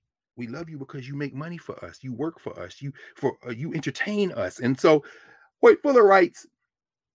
He says the Black consciousness movement was born of this stark reality. If racism savaged the nation's soul, then the psychological survival of those singled out as victims demanded that they first clearly identify their enemies and then systematically act, systematically act, not individuals, systematically act to gain the power and unity with which to confront and ultimately to defeat their enemies. We'll go on, but they, I mean, this kind of stuff is all through Black World Negro Digest. Y'all go look at these. So, before they disappear, because I'm trying to figure out who got the intellectual property, I'm gonna say less. I'm gonna say less because I always believe that you know this technology is a luxury. In fact, let me just read something from Gwen Brooks in a little pamphlet she published called, well, Third World Press published called Very Young Poets, Gwendolyn Brooks. This is a message, an introduction to children who want to write poetry. She gives them a love letter in 1983. This is what she says about technology. It's called computer. She wrote a she wrote a little poem called Computer. Y'all see computer? She says, a computer is a machine a machine is interesting. A machine is useful. I can study a computer. I can use it. We're doing it now. Who made it? Gwen Brooks writes. Human beings made it. She says, I am a human being. I am warm. I am wise. I have empathies for animals and people. I conduct a computer. A computer does not conduct. So, you know, one of the reasons I like to be able to pull that is when they turn off the lights on everything, then you know, I just wait till the sun come up and keep reading. Why? Because I got the physical book, um, you know, including all the Black Worlds, so and Negro Digest. So if they ever lose, we ever lose access to that stuff electronically, you probably want some, a few of us to have the digital, physical copy, so we can have a Wehem Mesut at some point when we seize back control of the technology, if it ever comes back. But that having been said, you know, Gwendolyn Brooks, Margaret Walker, working in black institutional formations. In in in in in in governance formations we control, we can build the kind of power that would allow us to push back and not only extend ourselves but help transform the world. And so I want to think about that on this weekend when it will may be announced. I don't know, probably. I'm not trying to be a prophet. And frankly, I don't care, which is really where I'm going with this. I don't care as much as people might think we should care. The concern of people who have exploited Black labor since the beginning of our sojourn in this hemisphere We want to continue to exploit Black labor. So Jerry Jones, who as a teenage boy is like, what these Black people doing trying to get over here? I'm gonna stand between them and the building because I'm just curious. And Jerry Jones of 2022, that's like, yeah, we had to put down a whole slave rebellion during that George Floyd mess. So I got on my knees in my billion dollar stadium too. Long these Negroes keep coming here play for me. And you know, I buy and sell bodies. I don't care the color of the bodies, but the black ones seem to be a little bit more valuable, which is why ain't nobody asked LeBron James. And he said, Why ain't y'all ask me about the Jerry Jones thing? But I'm wondering when they gonna ask uh, one of the most valuable uh, employees that Jerry Jones dealt for a whole damn team, which gave him the only Super Bowl rings he has. I don't wonder why nobody asked Herschel Walker. Y'all remember that? Right? Herschel Walker worked for Donald Trump and Jerry Jones, didn't he? Prof, I'm trying to remember. Um, yes, the U.S. generals. Uh, right. U.S. Yes, New mm, Jersey.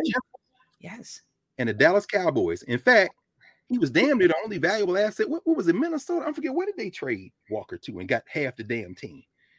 They was gonna get rid of Michael Irvin, I think, but they kept Michael Irvin, and that left the dog and uh, DAWG from Georgia, and uh, looked up, and it was doggone, doggone, and they got back all them picks, and they got about, and they turned that into all 18 players and draft picks, and it also involved the San Diego Chargers. Wait a minute, Prof. Wait a minute. Come back on screen because I, am sure I misunderstood. I didn't see your mouth moving when you said how many?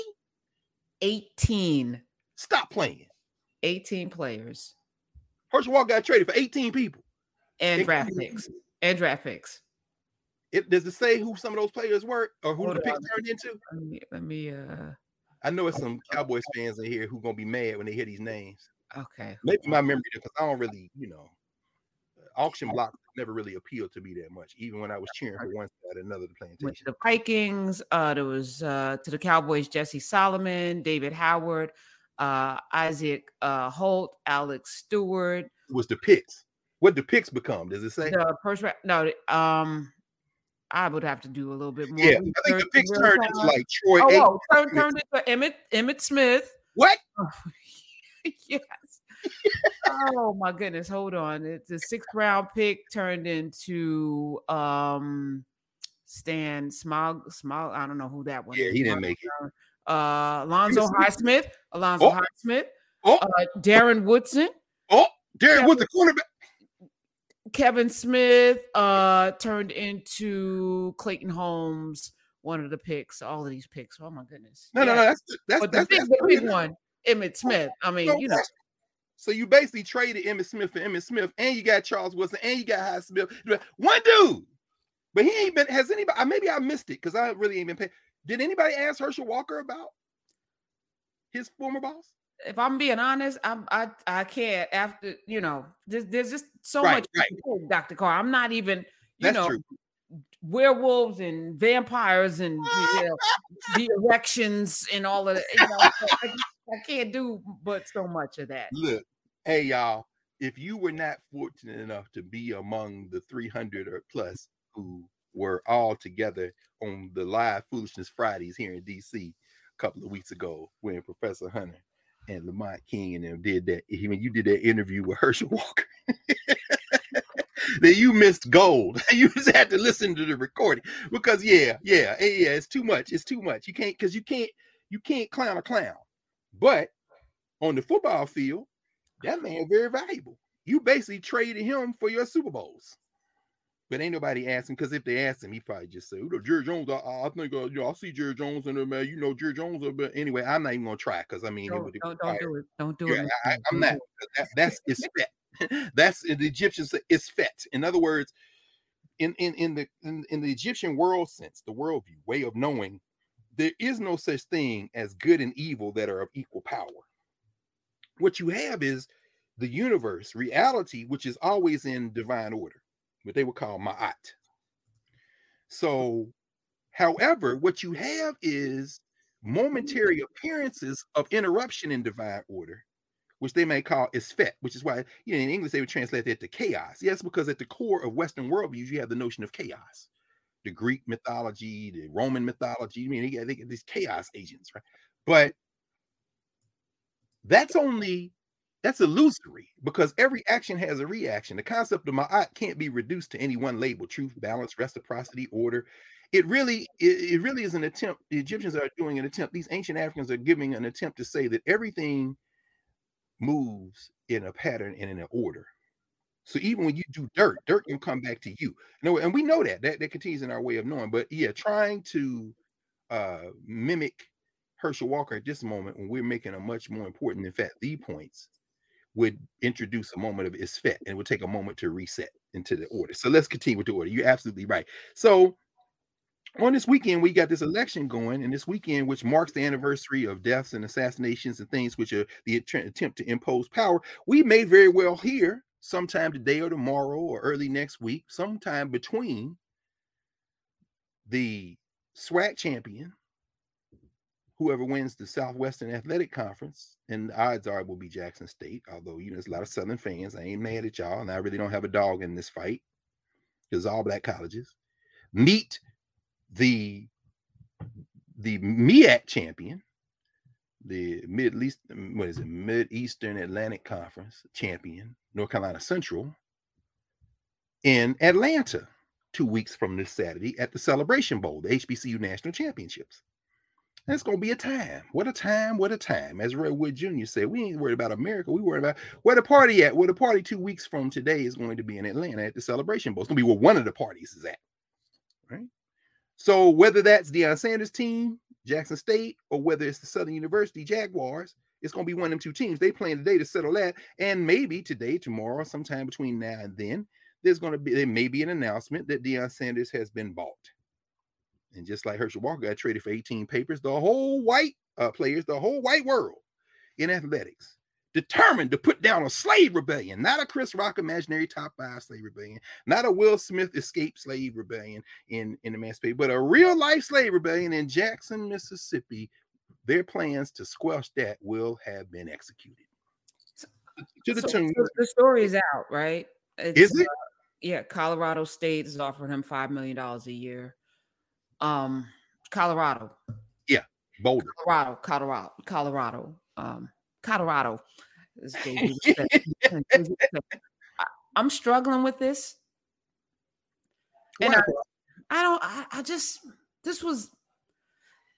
I feel like we don't sit in the soil long enough to take root, and you know, and I think about bamboo, and I'm writing some things. So you know, bamboo.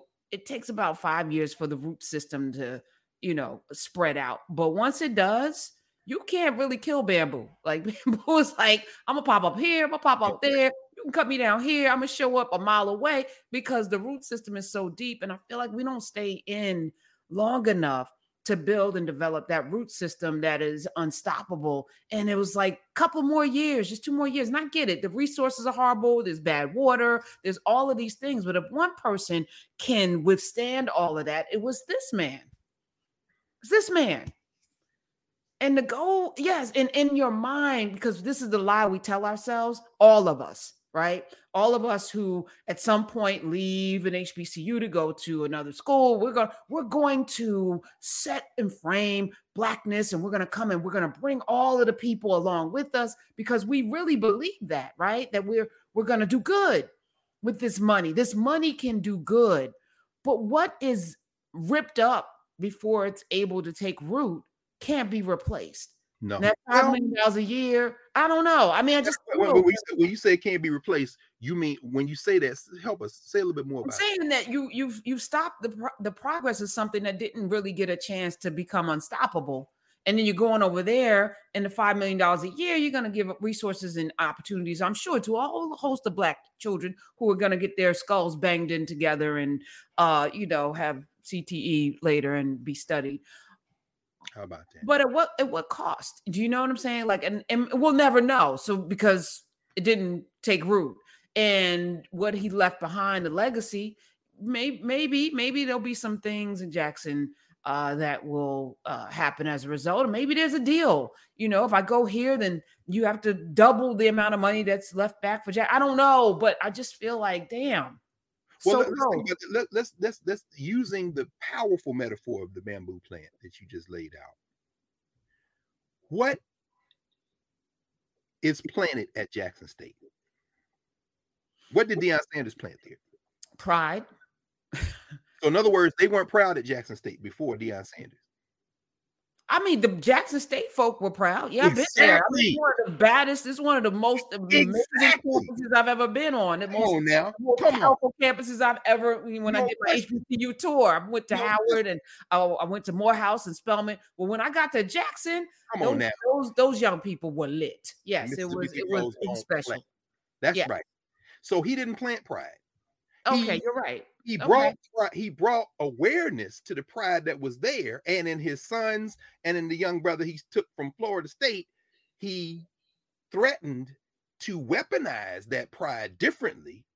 But if Jackson State went 0 and 11 every year, and I say this as a proud former member of the, of the Tennessee State University Aristocrat of Bands, we're gonna beef with the sonic boom of the South until the end of the earth, and it's gonna be pride on both sides. Deion Sanders ass and go dance up and down up there. You can do whatever hell you want, bro. But but the bamboo is is is the institution, not the individual. What what now? So I'm saying that I'm, I'm saying it to raise this question because I like you. I'm kind of we're all kind of trying. You know, what did Deion Sanders bring that they didn't have before? Uh possibility, the fear that uh every HBCU could take on Alabama, uh, Michigan, uh, all Penn State, all of these biggies now. Uh, these young people have options, and the options mean that I could play in places where I'm seen, felt, heard. Teachers gonna come check on me, make sure I'm where I'm loved, where I'm validated, and I'm not just some workhorse or some uh, you know person in bondage that's getting a scholarship and maybe some NIL money or whatever. But like I can actually bring these championships, these world championships, these national championships to these schools because it's the talent. It's us. It's let's us. Play it Let, us play that. Let's play that out. Let's play that out for a minute. Let's say he not only stays, but he stays for 10 years. Let's say he makes it a career. How long before HBCUs are playing Alabama, Ohio State, Michigan for the national championship, do you think? Two years. what would it require? Because they're all in FCS at this point. Right. What would it require for them to play? What would it require for Grambling, Jackson State, FAM, Bethune Cookman, any of those schools, Tennessee State, to play Ohio State for the national championship? Because because all the schools I mentioned, the HBCUs are in FCS. What would it take? I mean, logistically, not even logistically, structurally. Okay. Structurally, if structurally. Jackson State keeps going 11 0, wins everything, no never. At what point, what would Jackson State have to do structurally to well, line already started. I mean, facilities were one thing, right? To, to okay, provide. so you gotta have huge stadium, right? Huge stadiums, the facilities, the the locker room, the train, the coaching, the training. You know, bringing in more coaches because they have more coaches, right? Uh, which some people are saying is a problem. You said Deion Sanders may be able to turn down five to seven million dollars, but they're gonna pay his assistant coaches and right. that. Right. They were gonna poach. They were gonna poach. Yeah. Uh, is that what we call it? Um. Yeah. Hmm. But here, let me let me introduce this. You may remember this. This was about almost twenty years ago, maybe a little bit more. LC Cole and his brother, and they got in all kind of trouble because you know we can't do what white people do. So and uh, uh parenthetically, I'm looking at these uh, stories now that are saying, well, Colorado, are they taking a chance? Because remember that prime time academy. See, this wasn't a problem when you're working with the Negroes, but now you're gonna deal with the white boys. You got to be. That's the other thing. That's the other thing. Yeah. Oh no, he no, he's not gonna succeed. But I mean, we'll, we'll get to that in a minute. And I hate to say that. I'm not putting a bad reputation. I'm saying, son, you got to look at history. Oh no, not that's son. We the same age, brother. You got to look at history. But anyway, I know you think you've learned to hit, look, at history, but let me be very clear. Looking at history don't mean just saying just interviews talking about we gotta understand our history. Yeah, that's what you say. But if you understand how this cycle works, you know, if you don't go undefeated in the next two three years, they're they go they're gonna they're gonna put that it's like them chains around your neck, them gold chains, they're gonna drape this around your neck. It's called the Prime Time Academy. They're gonna have some, and then they're gonna say, Well, you know, you you're a good recruiter, but you ain't no coach. You're not that smart. You're like a Herschel Walker walk up and down. In other words, it's coming, brother. It's coming. You know, I'm saying in the words of Big Daddy Kane, I'm coming, I'm coming, I'm coming. Here I am. R-A-W, a terrorist here to bring trouble to. In other words, so Deion, we know where this story goes, but here's the thing do they have to they meaning the nc2a and its member institutions this criminal enterprise this billion dollar criminal enterprise do they have to accept if with the facilities with the infrastructure an hbcu makes the leap to the larger division. We saw it in Alabama at Alabama State University, which has a huge stadium. LC Cole and them boys who were at Tennessee State first. Then they went to Alabama State because Alabama State announced the president, the board trustees, uh, they announced they're gonna be the first HBCU to go Division One. So they got the stadium. They got now ain't no Deion Sanders walking up down the sidelines. Ain't no Eddie George. Ain't no uh, Hue Jackson at Grambling. Eddie George, Tennessee State. There's no Deion Sanders leading the charge, leading the parade. There is the move for the infrastructure. That's Alabama State. Then the story start coming out because Alabama State was winning big. You remember that? I don't even remember that, Pro. Recruiting violations. Oh no, oh, no. Mm-hmm. I'm wondering if Deion Sanders stayed at Jackson State and they got up to warp speed, which isn't just about the size of your stadium. Mm-hmm but you know better than, than I do all the things that are involved in that. You think perhaps some of them stories that they now beginning to whisper to set it up so that if he don't win all the games in the world at Colorado, they can drape this around his neck. You Absolutely. think those stories might find their way to Jackson State, Professor? Absolutely. Absolutely. That's Absolutely. that's which right. is, you know, which is why mhm, when we Come on first started talking, I was saying that, you know, we can't. I, I remember a friend of mine whose daddy is a is a pastor, and he he went to Lincoln, and he it was like this big time NFL player, and he was like, "How does he get away with these things?" And we were having this conversation, you know, about all of the nefarious things this brother was doing, and you know, and then he arrived at this, you know, I can't, we can't do what other people do, no, you know, and and- shouldn't want to, but we certainly can't, whether we want to or not. right right because you know there's something corruptible like they'll let you do things if you if you are operating in the system that allows them to continue to profit That's exactly but right. if you are somebody that is due north and you very much are going to go back and you know sankofa this thing you Yes. know there's going to be a problem if you try to even well so and so you can never well so and so well they, you know we're in that so and so right now amazon could keep the, the video up kyrie got to pay a fine and apologize Right. amazon ceo was like it's making money and Right. free speech Right. and you can't touch me. Okay, so we we live by different rules, right? So Right. if that's the case, you you keep banging against it, but why? Again, to your point, why do you want to? If he has done things, which probably has, sure. uh, Oh no, we, we absolutely know he has. somebody's keeping notes, and you're right, it will come back, and it's going to absolutely take him out. No question. But since he's not the bamboo, but the illusion of bamboo is Okay. okay. The bamboo is the institution. See, Okay. these white boys think they want him because they think a bunch of black boys gonna follow him, and they will. But here's the problem. You said it at the beginning. His sons, uh, this kid Travis, every player on that team walks into a classroom where faculty are like, I don't care whether you play football, handball, toe ball.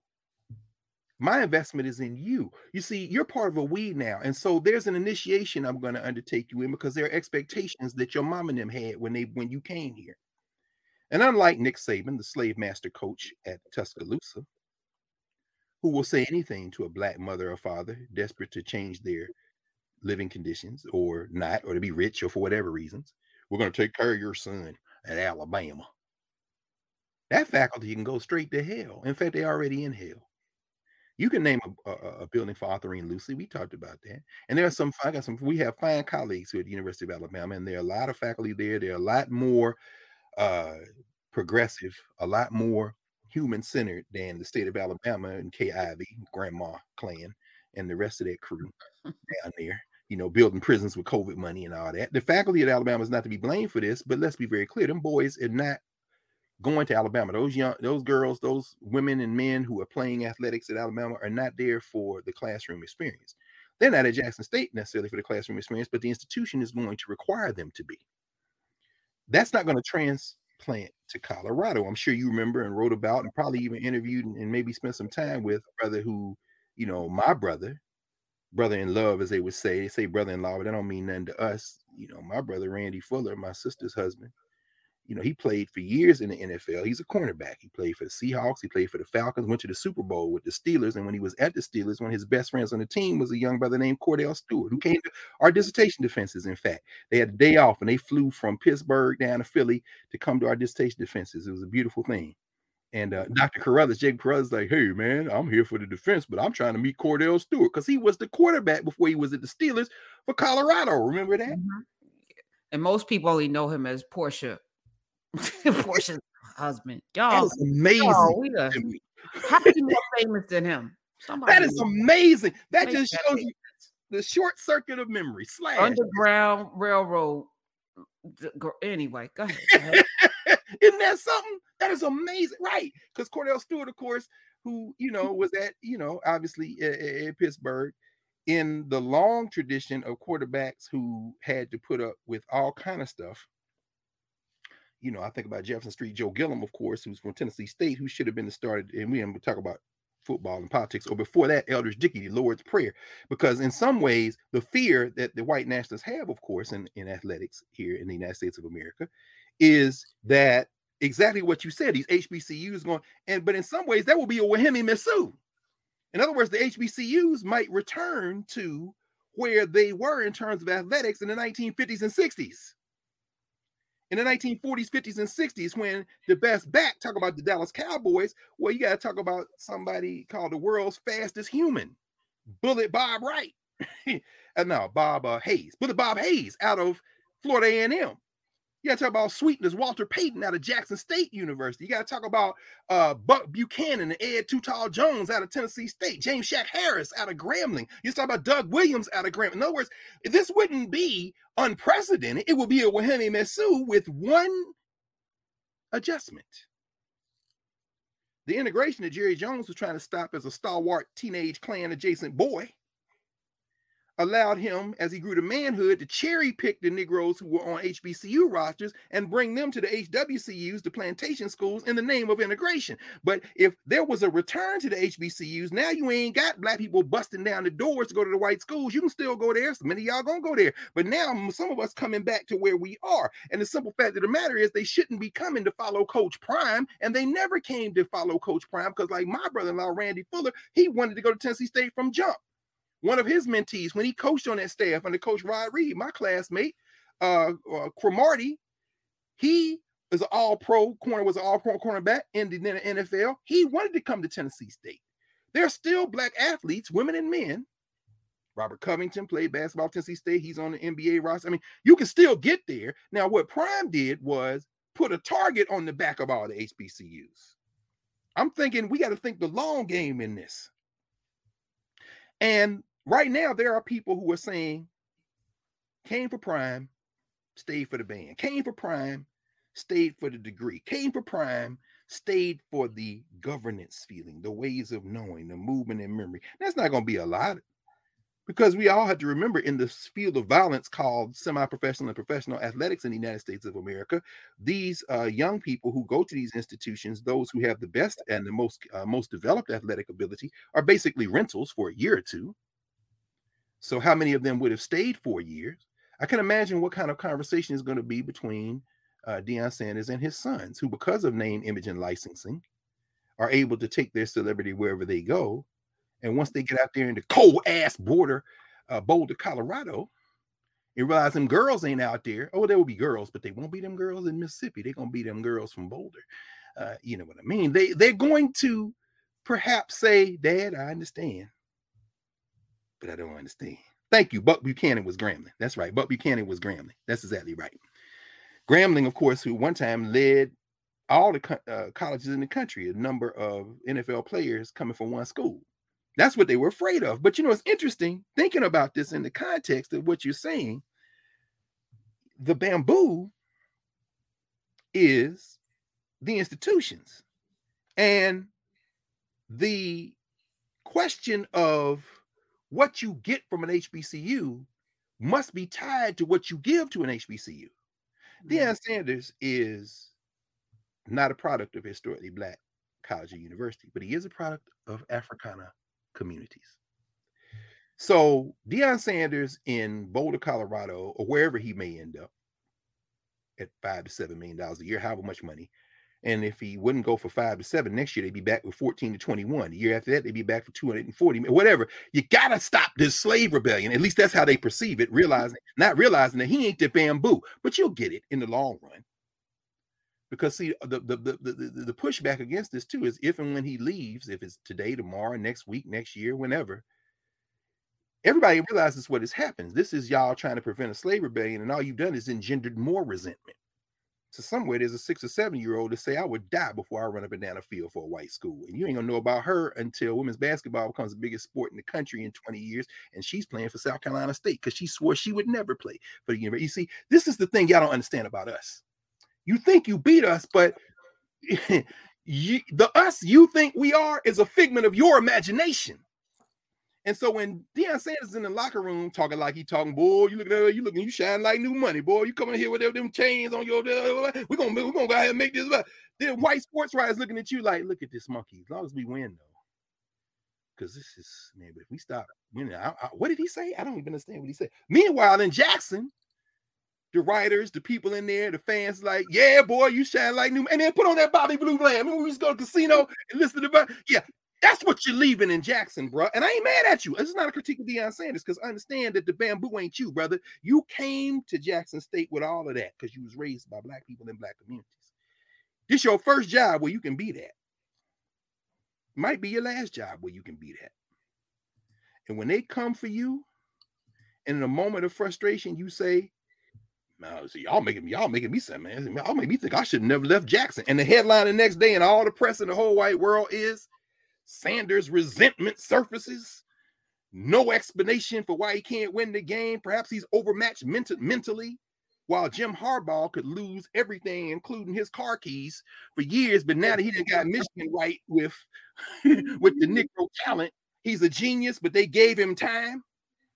See, the time is what you would have had, Deion, if you had stayed at Jackson State. If you leave, you ain't gonna have no time at Colorado. Yeah, they may give you five year contract, four year contract, but even if you win and win and win and win again, the message has been sent to our communities, which is for those of you who want to do that, y'all follow Deion.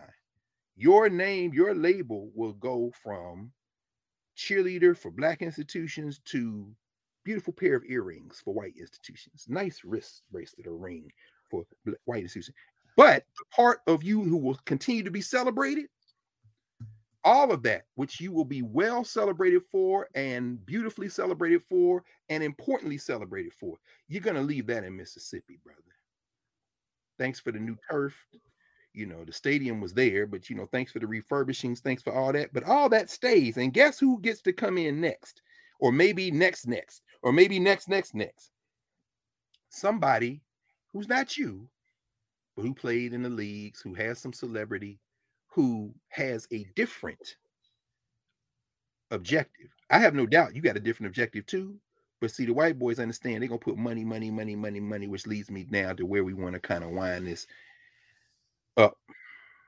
I should mention this though. Go ahead. I, I, yeah, I, yeah, I just want to, you know, as you were talking, I was thinking about how people build their careers off of us when their intention is always to be accepted by them, whether it's black media, whether it's oh, politicians. You know, I think about politicians that move into Newark and then, you know, become mayor and then senator because they want to be president. You know, I'm like, you know, but serve the community, you know, and I've, you know, been talking to a lot of politicians on the show. And you think, and I was just asking and talking to Chris, Chris uh, Jones, and he's really, you know, his goal is to build Arkansas. You know, it's not I don't, you know, like he's a rocket scientist. He need, he wants to build the community that he grew up in because that's important. And imagine if every politician that we elect cared enough about the place that they come from that that's their goal. Not, you know, I'm gonna use this space to get here. I'm gonna use this space because this is the stepping stone to that money, or this is the stepping stone to being on, you know, network television, or this, you know. But I want to build my community with this art with this sport with this with these pol- political uh you know aspirations i want to use politics to make the schools better in my community that i come from because i come from here.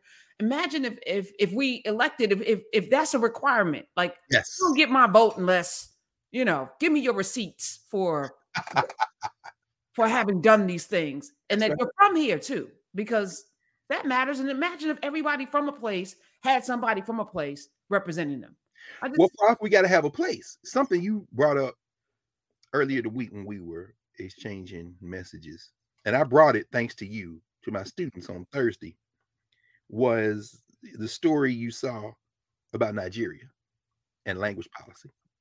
And I was I thank you for that because I had I had glanced at a headline, but I hadn't really focused on. It. You sent it to me. I said, "Oh, let me take this right in here." I said, "My colleague, Professor Hunter, uh, brought this to my attention. Let's talk about this. And of course, that's a classroom with 100 students in it, most of them, you know, from all over the African world. So there are Nigerian students in there. How y'all feel about this? And they started talking about. Would you, would you introduce that? Because I want to use that.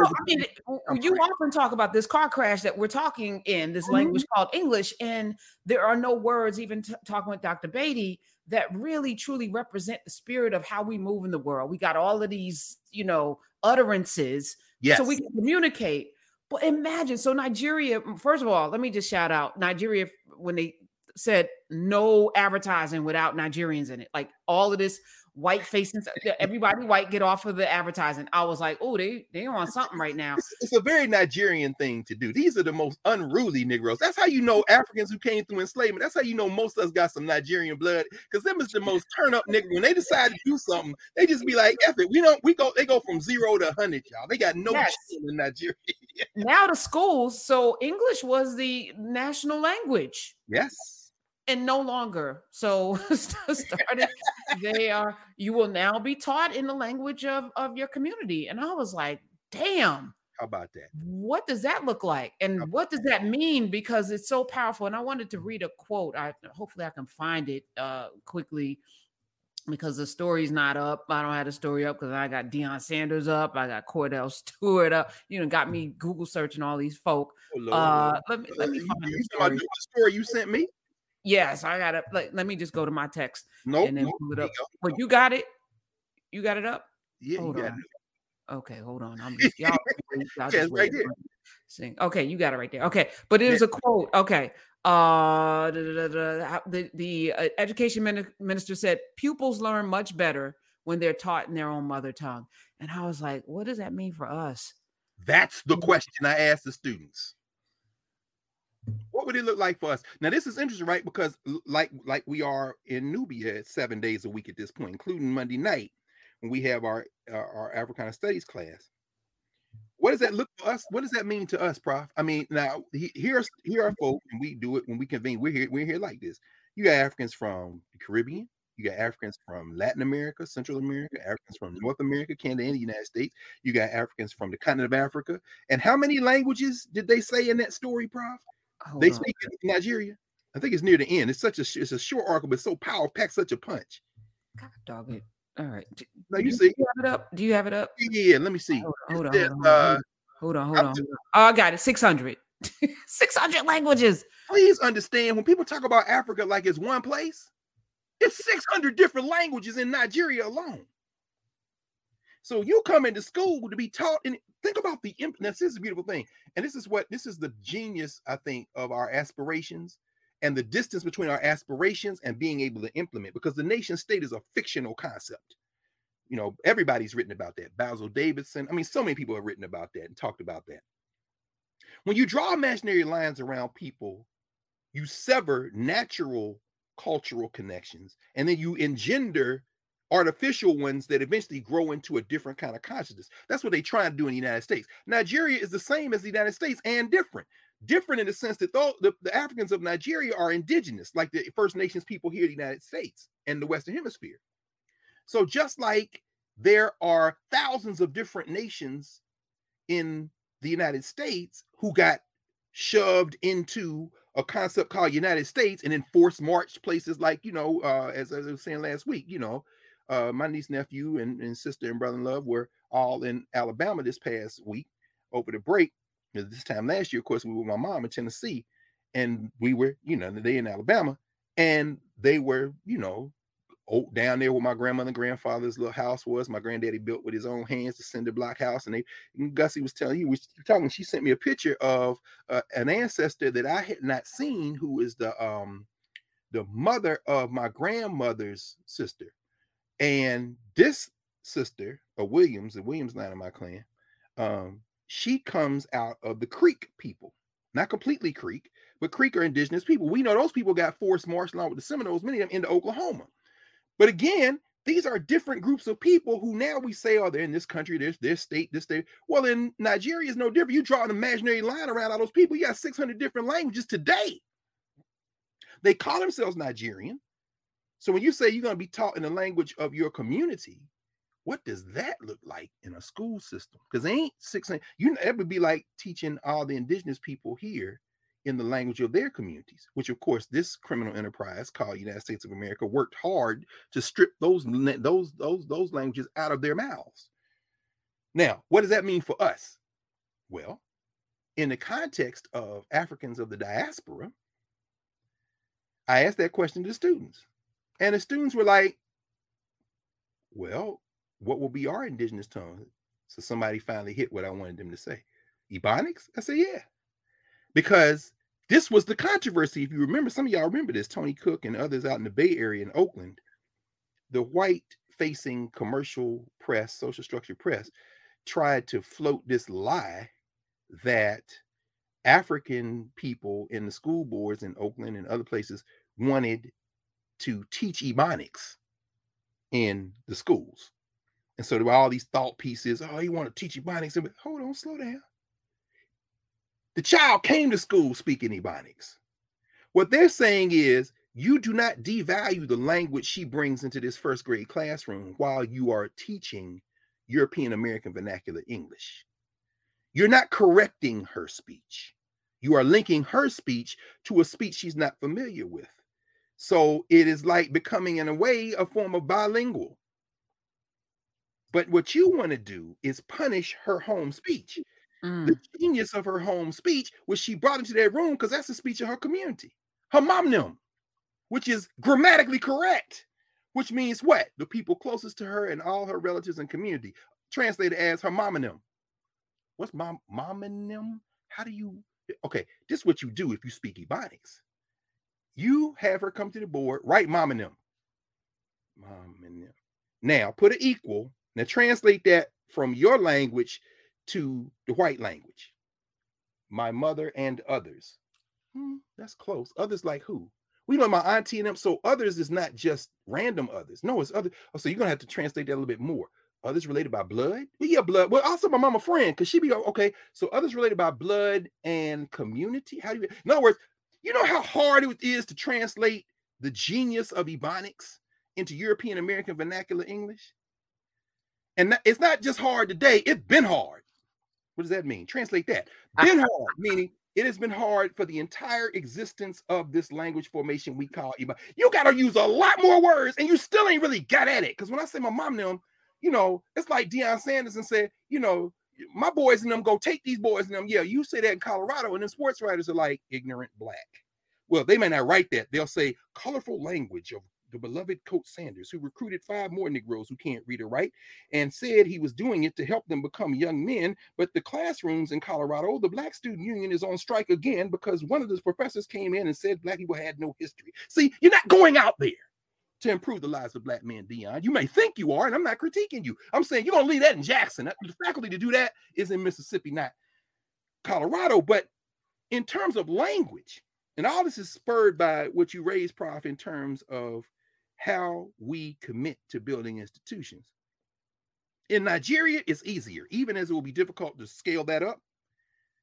In the diaspora, it's harder. Now, Jamaica, Haiti, and I'm listening to the students, having conversation with the students. Some of them Haitian, some of them Jamaican, second generation, some of them first generation, maybe third generation and fourth generation.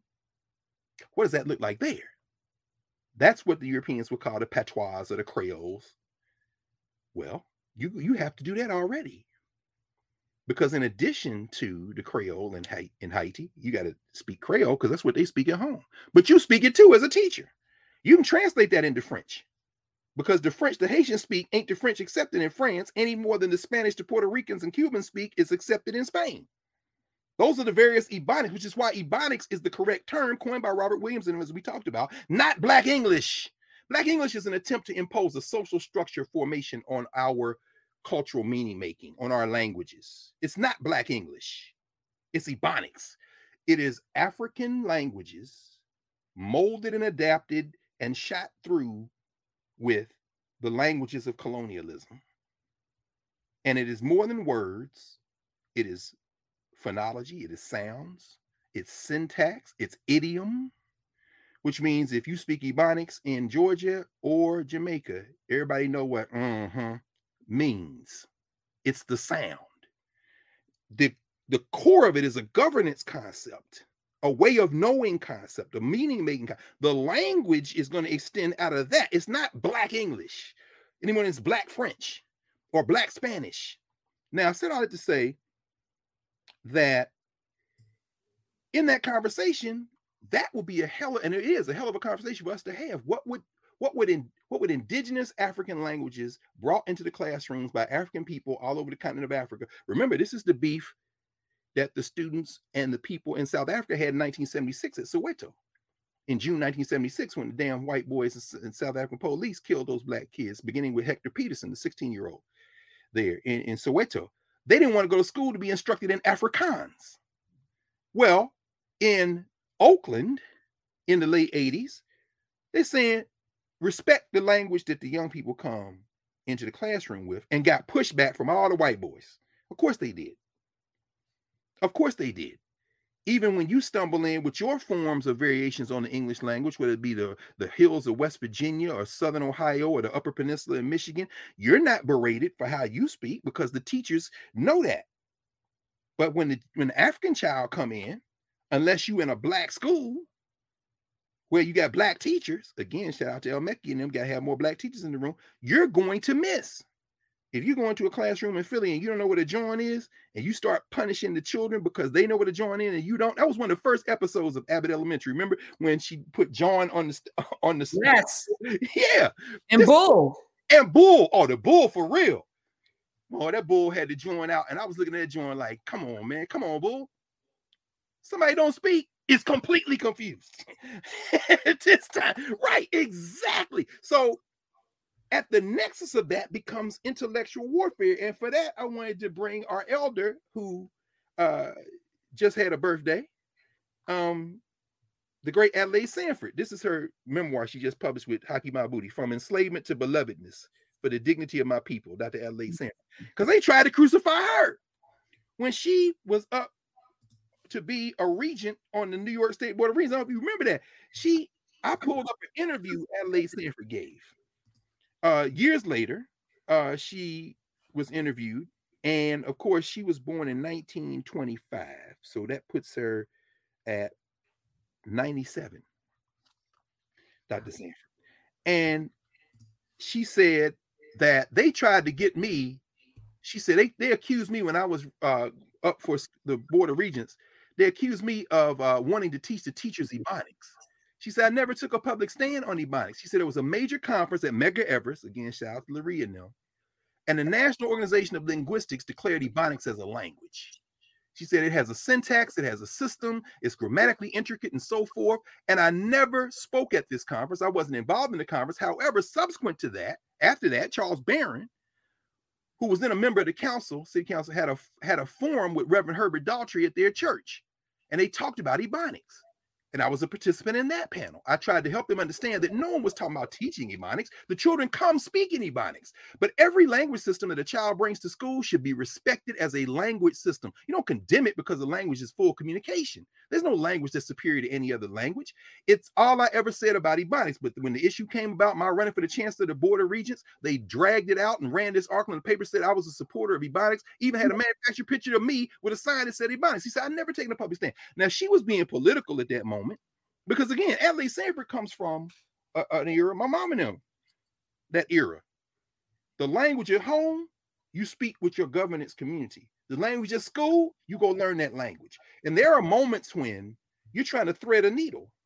Deion Sanders, God bless him, trying to thread a needle at Jackson State. Adelaide Sanford trying to thread a needle, uh, a needle in New York. Greg Carr, Karen Hunter, of, we thread needles when we find ourselves in these social structure formations that we're trying to navigate for our people. Again, the name of her uh, memoir, For the Dignity of My People.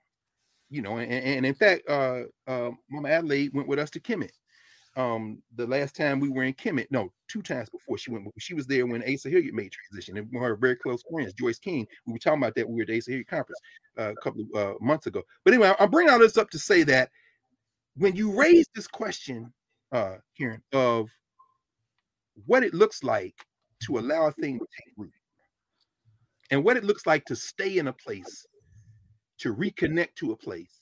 When you're talking about language instruction in Nigeria, they're engaged in something that, you know, uh, Ngugi wa Thiong'o might call something torn and new. There was no Nigeria prior to the invasion. Now there is a Nigeria. So how do you engage in a Wehem Mesut, a repetition of the birth for a thing that was born out of violence? Well, you have a head start in the sense that you can go back and reclaim things that you never really fully abandoned because you preserved them in your communities. Mm. But now you want that structure to reflect that. And and Ngugi wa Thiong'o, of course, many years ago, here's a little volume that Pope's probably familiar with that was originally published in 1981, no, 1986, called Decolonizing the Mind. The, polit- the politics of language in African literature. And this is in Ngugi, top of his head anyway. In Ngugi's point in this little volume of essays, one of the points he's been saying is a world famous writer. They keep saying when he's going to win the Nobel Prize. My thing is, is you know, you know, who gives a damn about the Nobel Prize? Give it to him if the prize means something. You not giving Ngugi wa Thiong'o the Nobel Prize is a condemnation of the Nobel Prize. It ain't got nothing to do with Ngugi. But Ngugi, um, and we had him come speak to our students at freshman seminar. We had a whole uh, semester. The students read something and new, which is one of his books. Uh, in fact, I got a copy of it right here because I still teach this book. In fact, we'll be reading it in the Africana Studies class uh, when we get down to the second part of the class, something torn and new. Well, in decolonizing the mind, and Ngugi makes a point. One of the things he says, I'm gonna stop writing in English. My first language is Gikuyu. After that, the regional language is Kiswahili. If you want to read my writing, then you I want you to read it. You get your translators. Maybe I'll find some for you. And you'll translate it from Gikuyu or Kiswahili into English, into French, into Spanish. What we're gonna stop doing is devaluing our languages. Ngugi been saying that. And it's very important to understand because where does that leave us as African people in the diaspora who have our own ways of knowing, who have our distinct but connected meaning making, cultural meaning making, whose movement and memory is now so deeply influenced by the trauma of enslavement that if we're not careful, we anchor it all in enslavement. To bring up somebody whose birthday I think was yesterday. No, the first of December, the great Lou Rawls you know, this time last year we was talking about "Have Yourself a Merry Little Christmas." Talking about Lou Rawls. Lou Rawls recorded another song called "Tobacco Road." When you come out the hood, do you want to stay in the hood? No. Do you want to abandon the hood? No. So when Lou Rawls says, you know, I was born in a dump. My mama died and my daddy got drunk. He left me here to die or grow in the middle of Tobacco Road, but it's a home, the only life I've ever known. And the Lord knows I love Tobacco Road. Now you think, okay, I'm leaving. I ain't never my I was born in a dump you know, my my my mama cried, my daddy got drunk. But then he goes on to say, uh, I'm gonna leave and get a job. That's how you know it's the blues. With the help and the grace from God. Save my money and get rich, I know, and bring it back to Tobacco Road. See, the whole point is I was fortified in that place you call a dump with values. And those values want me. They urge me, they require me to bring it back into that place and change the material condition, not the deepest cultural values and principles. This is the thing that we miss. Our values have, have been the reason we still exist. That's why, again, you connect them to Africa to the diaspora. Our values are why we continue. And as those values, here we're going to bring it full circle. Those values sustain us. The question you raised, Prof, of how we engendering, returning to Wehem Mesut, repetition of the birth of those values, grounding in those values, strengthen our institutions so that we can stave off the worst of these attacks from the social structure and continue to grow, which will ultimately benefit all humanity that is the dilemma we have. And there's not an example in terms of the things we're aware of collectively, which is why we spend time talking about celebrities, not because they are so great, but because they have visibility, which then gives us a moment to have point of entry for conversations about like this. You know, what can we learn from those things that will ultimately help us return to Lou Rawls might say Tobacco Road. We would say the governance formations that we build. And in that respect, we kind of spend our final few minutes together in Jackson, Mississippi, at Jackson State, which was Jackson State College in 1967 to 68 when Margaret Walker Alexander, Gwen Brooks' good friend, came to Jackson State. She's from Birmingham, Alabama. Margaret Walker, born in 1915. Uh, her family moved. Her daddy was a minister. I think her mom was a teacher. I think they moved to New Orleans when she was nine or ten years old. Uh, she eventually spent time at New Orleans University, which became Dillard University. Then they went to Chicago. She went to Chicago, Northwestern University. Eventually got a master's degree uh, at Iowa University, graduate training. In fact, wrote her dissertation. Her dissertation in the writer's work at Iowa became her novel, her famous novel, Jubilee. And Margaret Walker spent her professional career, most of her professional career as an academic at Jackson State College.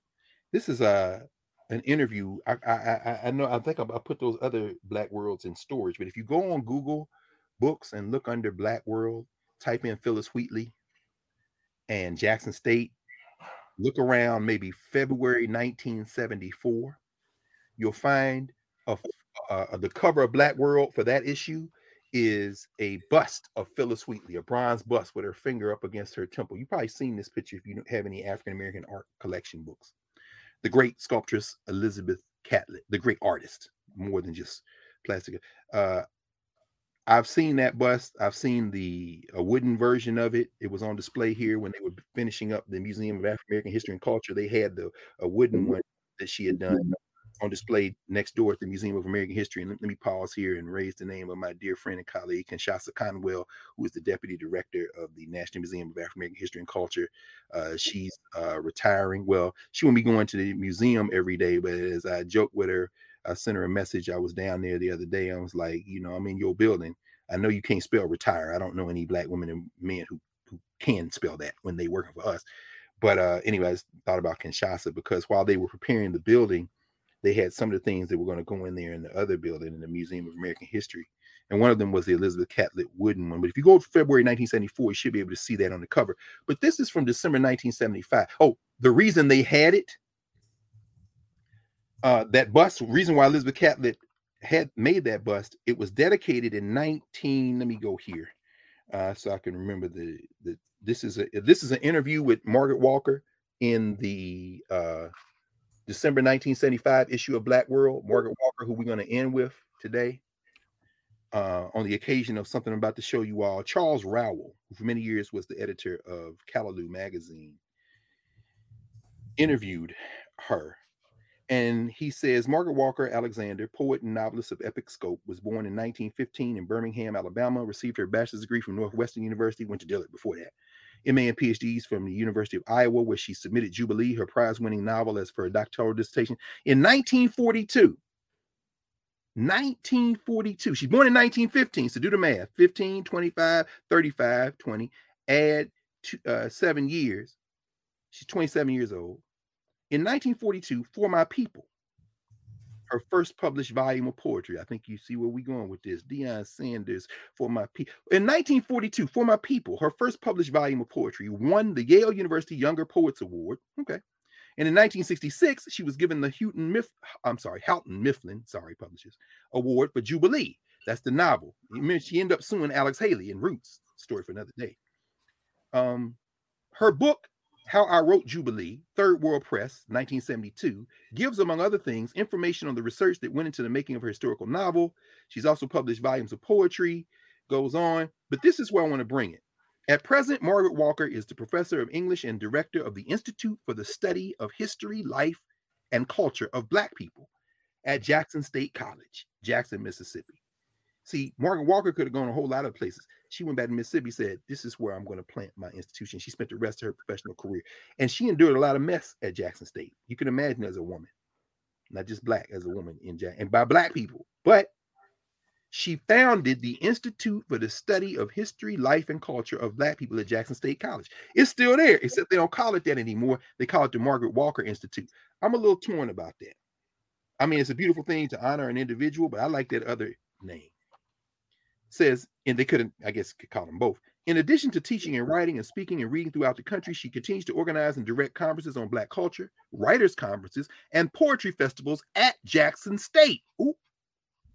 Not University of Mississippi, not University of Colorado or in NYU or Alabama, not the University of South Carolina, Jackson State. The most notable being, and here's where Elizabeth Catlett did the bust for the Historical Phillis Wheatley Poetry Festival of November 1973. There's still a few people around who are drawing breath who were invited to that festival. Ask Sonia Sanchez, ask Nikki Giovanni. Next line, Rowell writes The Phillis Wheatley Poetry Festival, to which 20 Black women poets were invited to read, is one of the most important literary festivals organized in this country. It was a tribute to Phillis Wheatley, a celebration of the first book published by a Black woman living in America.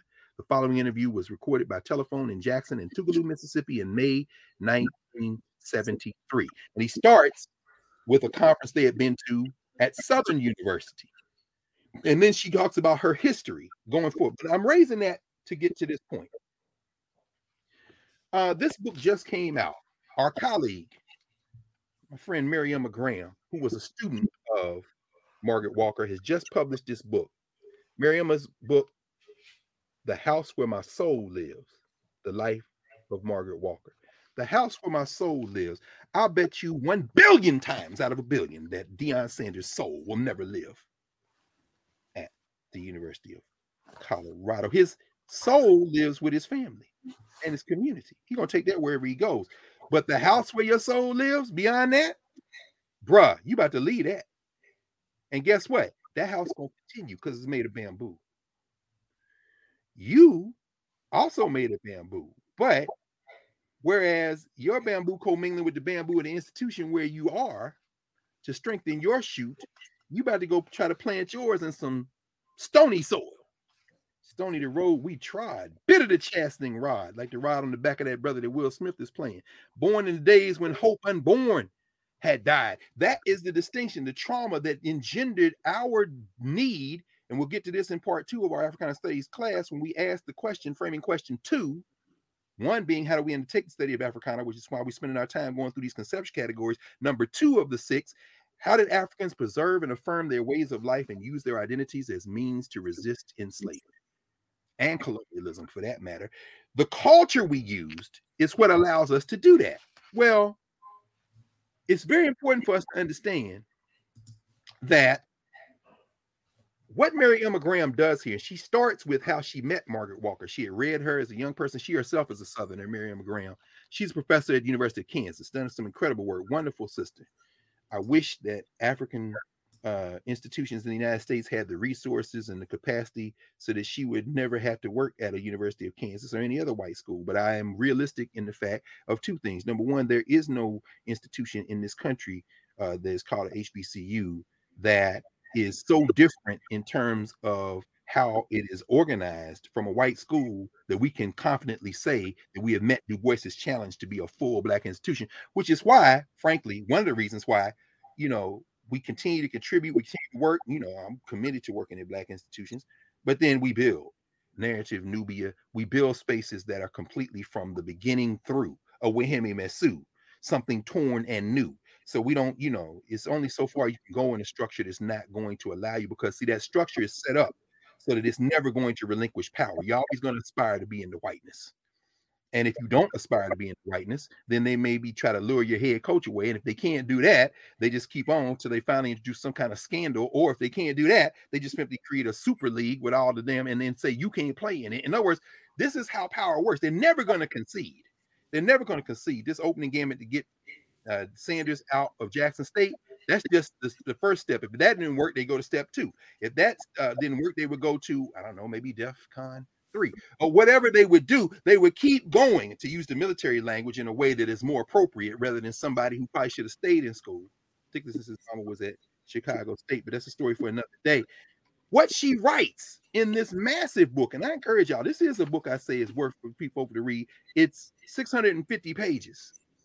And she spent a lot of time with Margaret Walker. She interviewed everybody living who she could think of between Lerone Bennett, all the way through, who knew her well in Chicago, knew her in Iowa, knew her in Mississippi. And I'm raising this because I want to end with these two final things.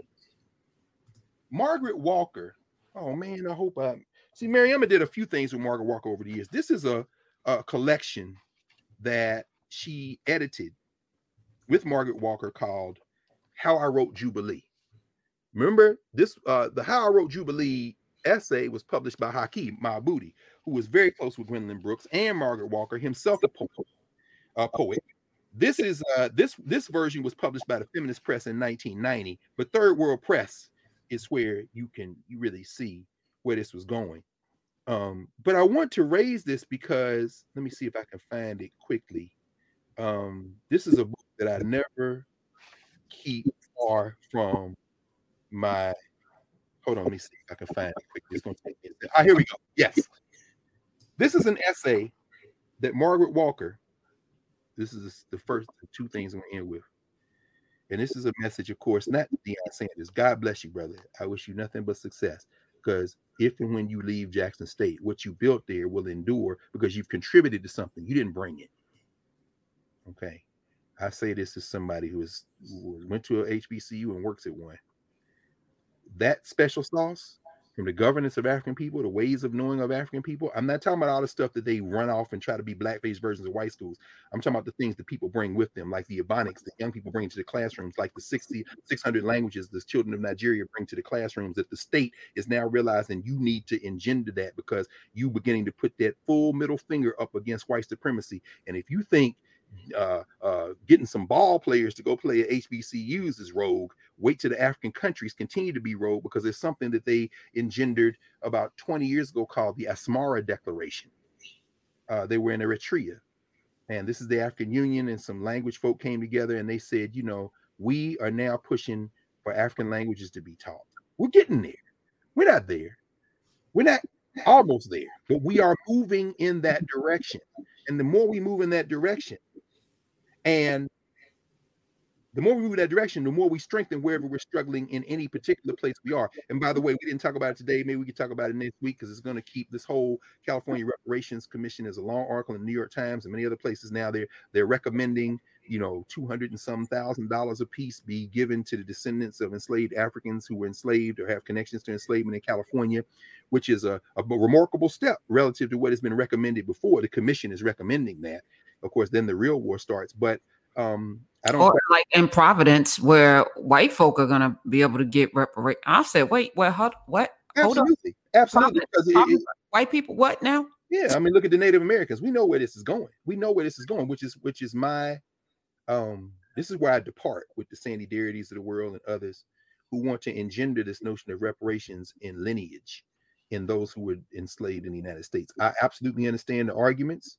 I embrace the intent and I wholly and fundamentally reject the approach because the approach is one that engenders separation among African people, political separation, because it is seized upon by those who have inherited some form of self hatred that they project outward against other Africans.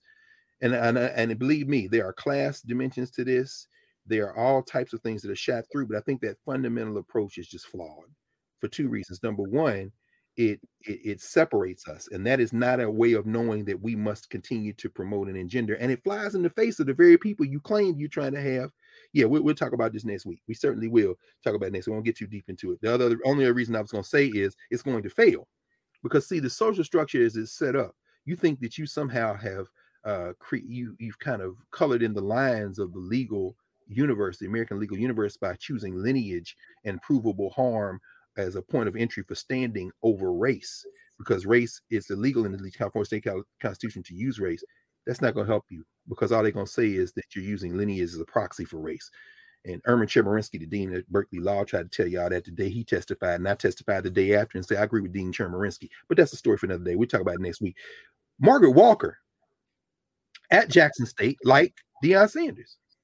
Margaret Walker, unlike Deion Sanders, engendered in a teaching and learning tradition completely poured and anchored in the development of African minds and others, but beginning with the South, where she was from, an African person whose father and mother had the house full of literature. She said, I read the I read Countee Cullen. My sister got a Countee Cullen book. I got the other book. I wanted the Countee Cullen book. We had to memorize those poems. Langston Hughes, who she saw at 16 years old, Richard Wright, who she was very close to. She uh she wrote a book called Richard Wright, Demonic Genius. I mean, and Maryemma got her chapter and verse. When I tell you this book is a joy, I've only about 40 pages in because I, you know, last week of school we shutting things down. But i mean i just i mean it's a celebration of the life of margaret walker. And as Maryemma Graham writes near the beginning it's like my voice and her voice are commingled i knew her for so long.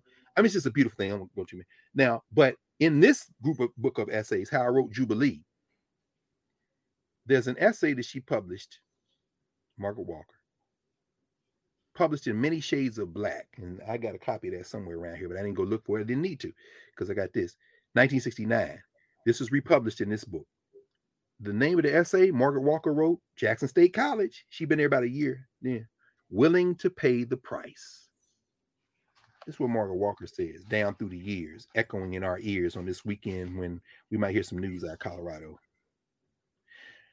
Margaret Walker writes Here in the United States, success with a capital S is measured in materialistic terms of fame and fortune. An artist is not basically concerned with this kind of success. A creative worker dealing with the fiery lightning of imagination is interested in artistic accomplishment, and I have spent my life seeking this kind of fulfillment. As long as I live, this will be my quest. And as such, the superficial trappings of success can have no real meaning for me. I do not really care what snide remarks my conferees make, nor how searing the words of caustic critics are. Life is too short for me to concern myself with anything but the work I must do before my day is done. Mm-hmm. If there are any single factors that have blessed my life with the best, they are intelligent parents who not only fired my ambition and demanded that I set my sights high and be judged by standards of excellence, but also insisted that I seek spiritual values and crave righteousness and integrity more than money. Remarkable teachers in three of the nation's finest academic institutions and lessons learned from bitter experience and from fellow writers. Linked with these factors has also been an indispensable element of luck and good fortune. If you're going to go through a rites of passage with our people in a governance formation, if you've come out of our communities, then if you're going to call yourself a leader in our communities, it can't be for your individual advancement. And you can't mistake your individual advancement somehow as a proxy for the rest of us you can better any place you find yourself of in but you're doing that because not just because of your individual talent and ability, because of the institutions that nurtured and developed that, that ability, that took you through the rites of passage, that initiated you into the space. And when you leave that space, you still have an obligation. It shifts if you move from a place like Jackson State to University of Colorado, your obligation persists. And I have no doubt, given what he said and how he's acted, that Coach Sanders would do that. At the same time, if you do it in an institutional formation like a Margaret Walker, that's the long game, baby. And the long game will free us. And it mm-hmm. will not only free us, it will free everybody else too. That's what they waken into in Nigeria. That's what they're waking into. And so I'll take, if it's all right, Prof, because I know we right up against two and a half hours. I want to end with this. I said it, I would end with those two things. 1944. Margaret Walker. I'm sorry. Duh. Hold that up. Hold that up. Yes. Oh, I'm sorry. This is called the Negro Caravan. I don't even know if it's in print anymore. This is actually probably not. no, no, no, but it should be brought back into print because this is the book that took the baton from Alain Locke's 1925, The New Negro, which is in print all kind. This is the thing I love about our people. You know, a lot of whom are my friends. You go to white schools, you get two or three more dollars. It's like the, the equivalent of Deion Sanders going to Colorado. And then, out of sense of obligation, not questioning motive, you rediscover or bring back into print these classics, and then you do them with white university presses. Oxford University Press, Harvard University Press, University of North Carolina Press, New York University Press. And is it better than not doing it? I wonder sometimes, but I'm not gonna say anymore because you know HBCU should have presses. Howard University Press, Fisk University Press, Southern University Press. We need the collective presses, maybe an HBCU press. Well, anyway, I'm gonna say more about less about that because Phylon was one of the journals that Margaret Walker published in. That was a journal started by Du Bois in 1941. The Negro Caravan, a massive book of a thousand and eighty page, thousand eighty-two pages actually. This book was published, edited by three titans on HBCU faculty, scholar activists, scholar writers, scholar teachers. The great Sterling Allen Brown at Howard University, Arthur P. Paul Davis, Arthur P. Davis at Virginia University, and Ulysses Lee, Lincoln University. This is a book, The Negro Caravan, that included a number of writers, anthologies. And he, and he said, and they said at the beginning, several anthologies of prose and poetry by American Negro writers have preceded this one. This is 1941.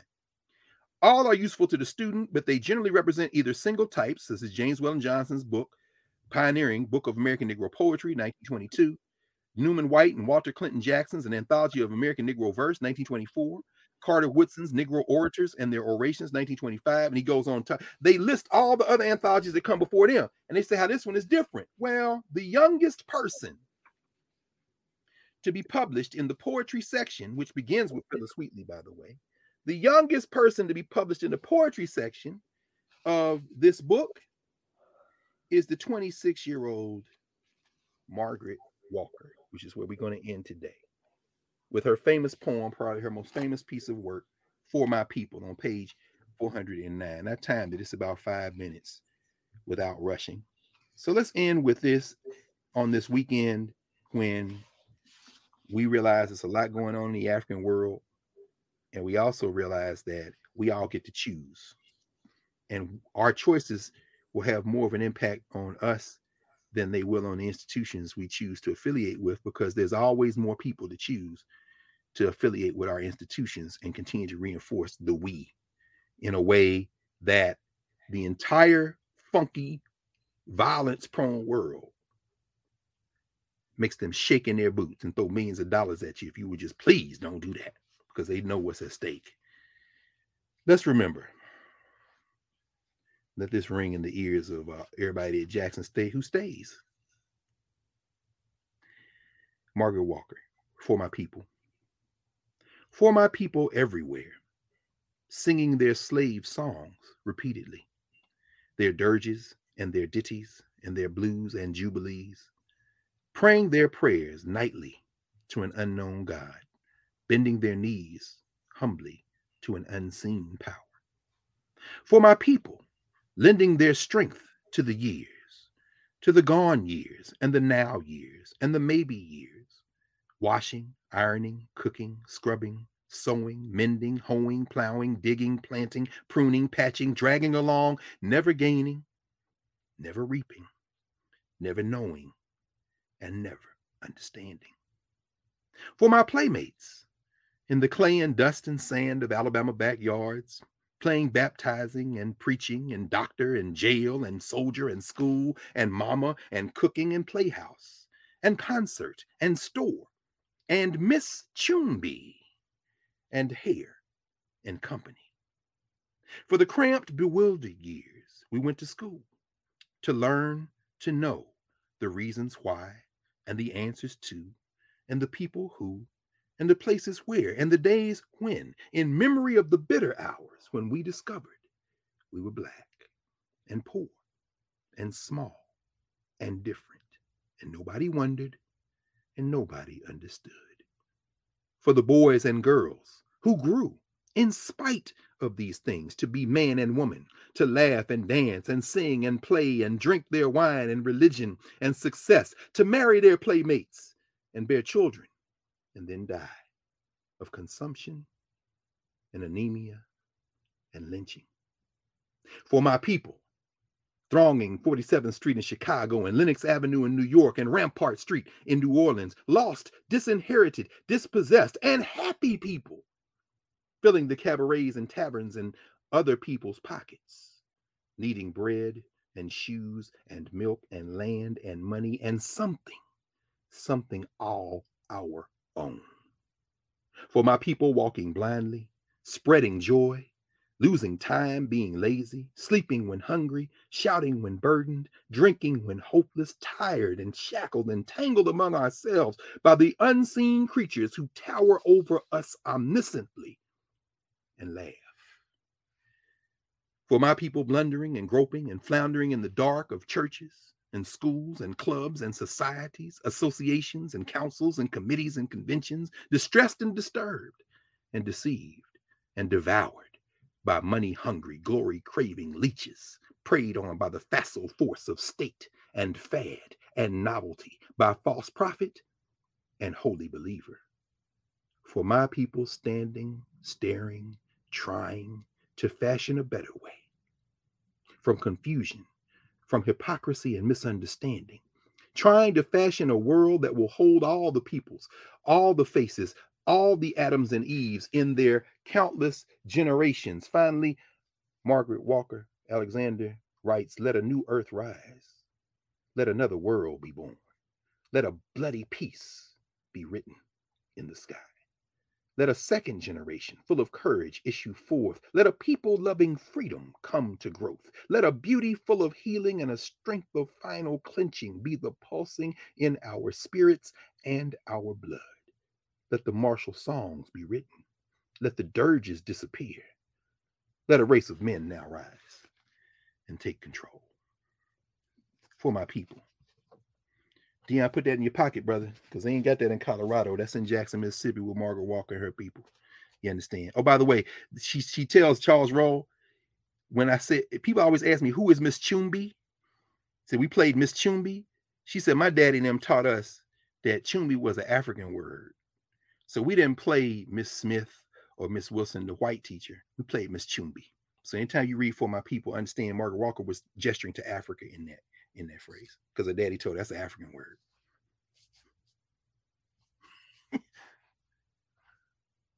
Okay. Thank you. Yes. A lot to digest and think about. And I just, you know, want to encourage everyone to think. Let's let's think deeply Yes. um about all of the the things that we're we're in. Let's center our intentions on what it is that we want to accomplish individually and collectively, especially. Mhm. And uh, you know, as we head into this new year, this Kwanzaa season, this this uh Christmas, Hanukkah, yeah, holiday all season, of it, all of it. yeah. renewal season. Yeah. Yes, let, let's remember. Remember. Yes. Thank you, Dr. Carl. Thank you. Love you. Love you too. Love you, Man, we about See everyone in them Nubian streets uh, with Dr. Almond tomorrow, Monday. Oh, uh, Sam Sam Reynolds gonna come in. It's Sagittarius season, so we're gonna do that astrology. Please You know, stars together. we're gonna get it together, and then we got, of course, Medu Neter on Tuesday, Wednesday, yoga. We got Thursday. We're gonna maybe, maybe do some Mansa Musa. Uh, but uh, and then Friday, Friday, uh, you know, we're heading into to the the real holiday. So uh, love you, Love you. Carl. Love you, love you all. All right. Bye, everybody.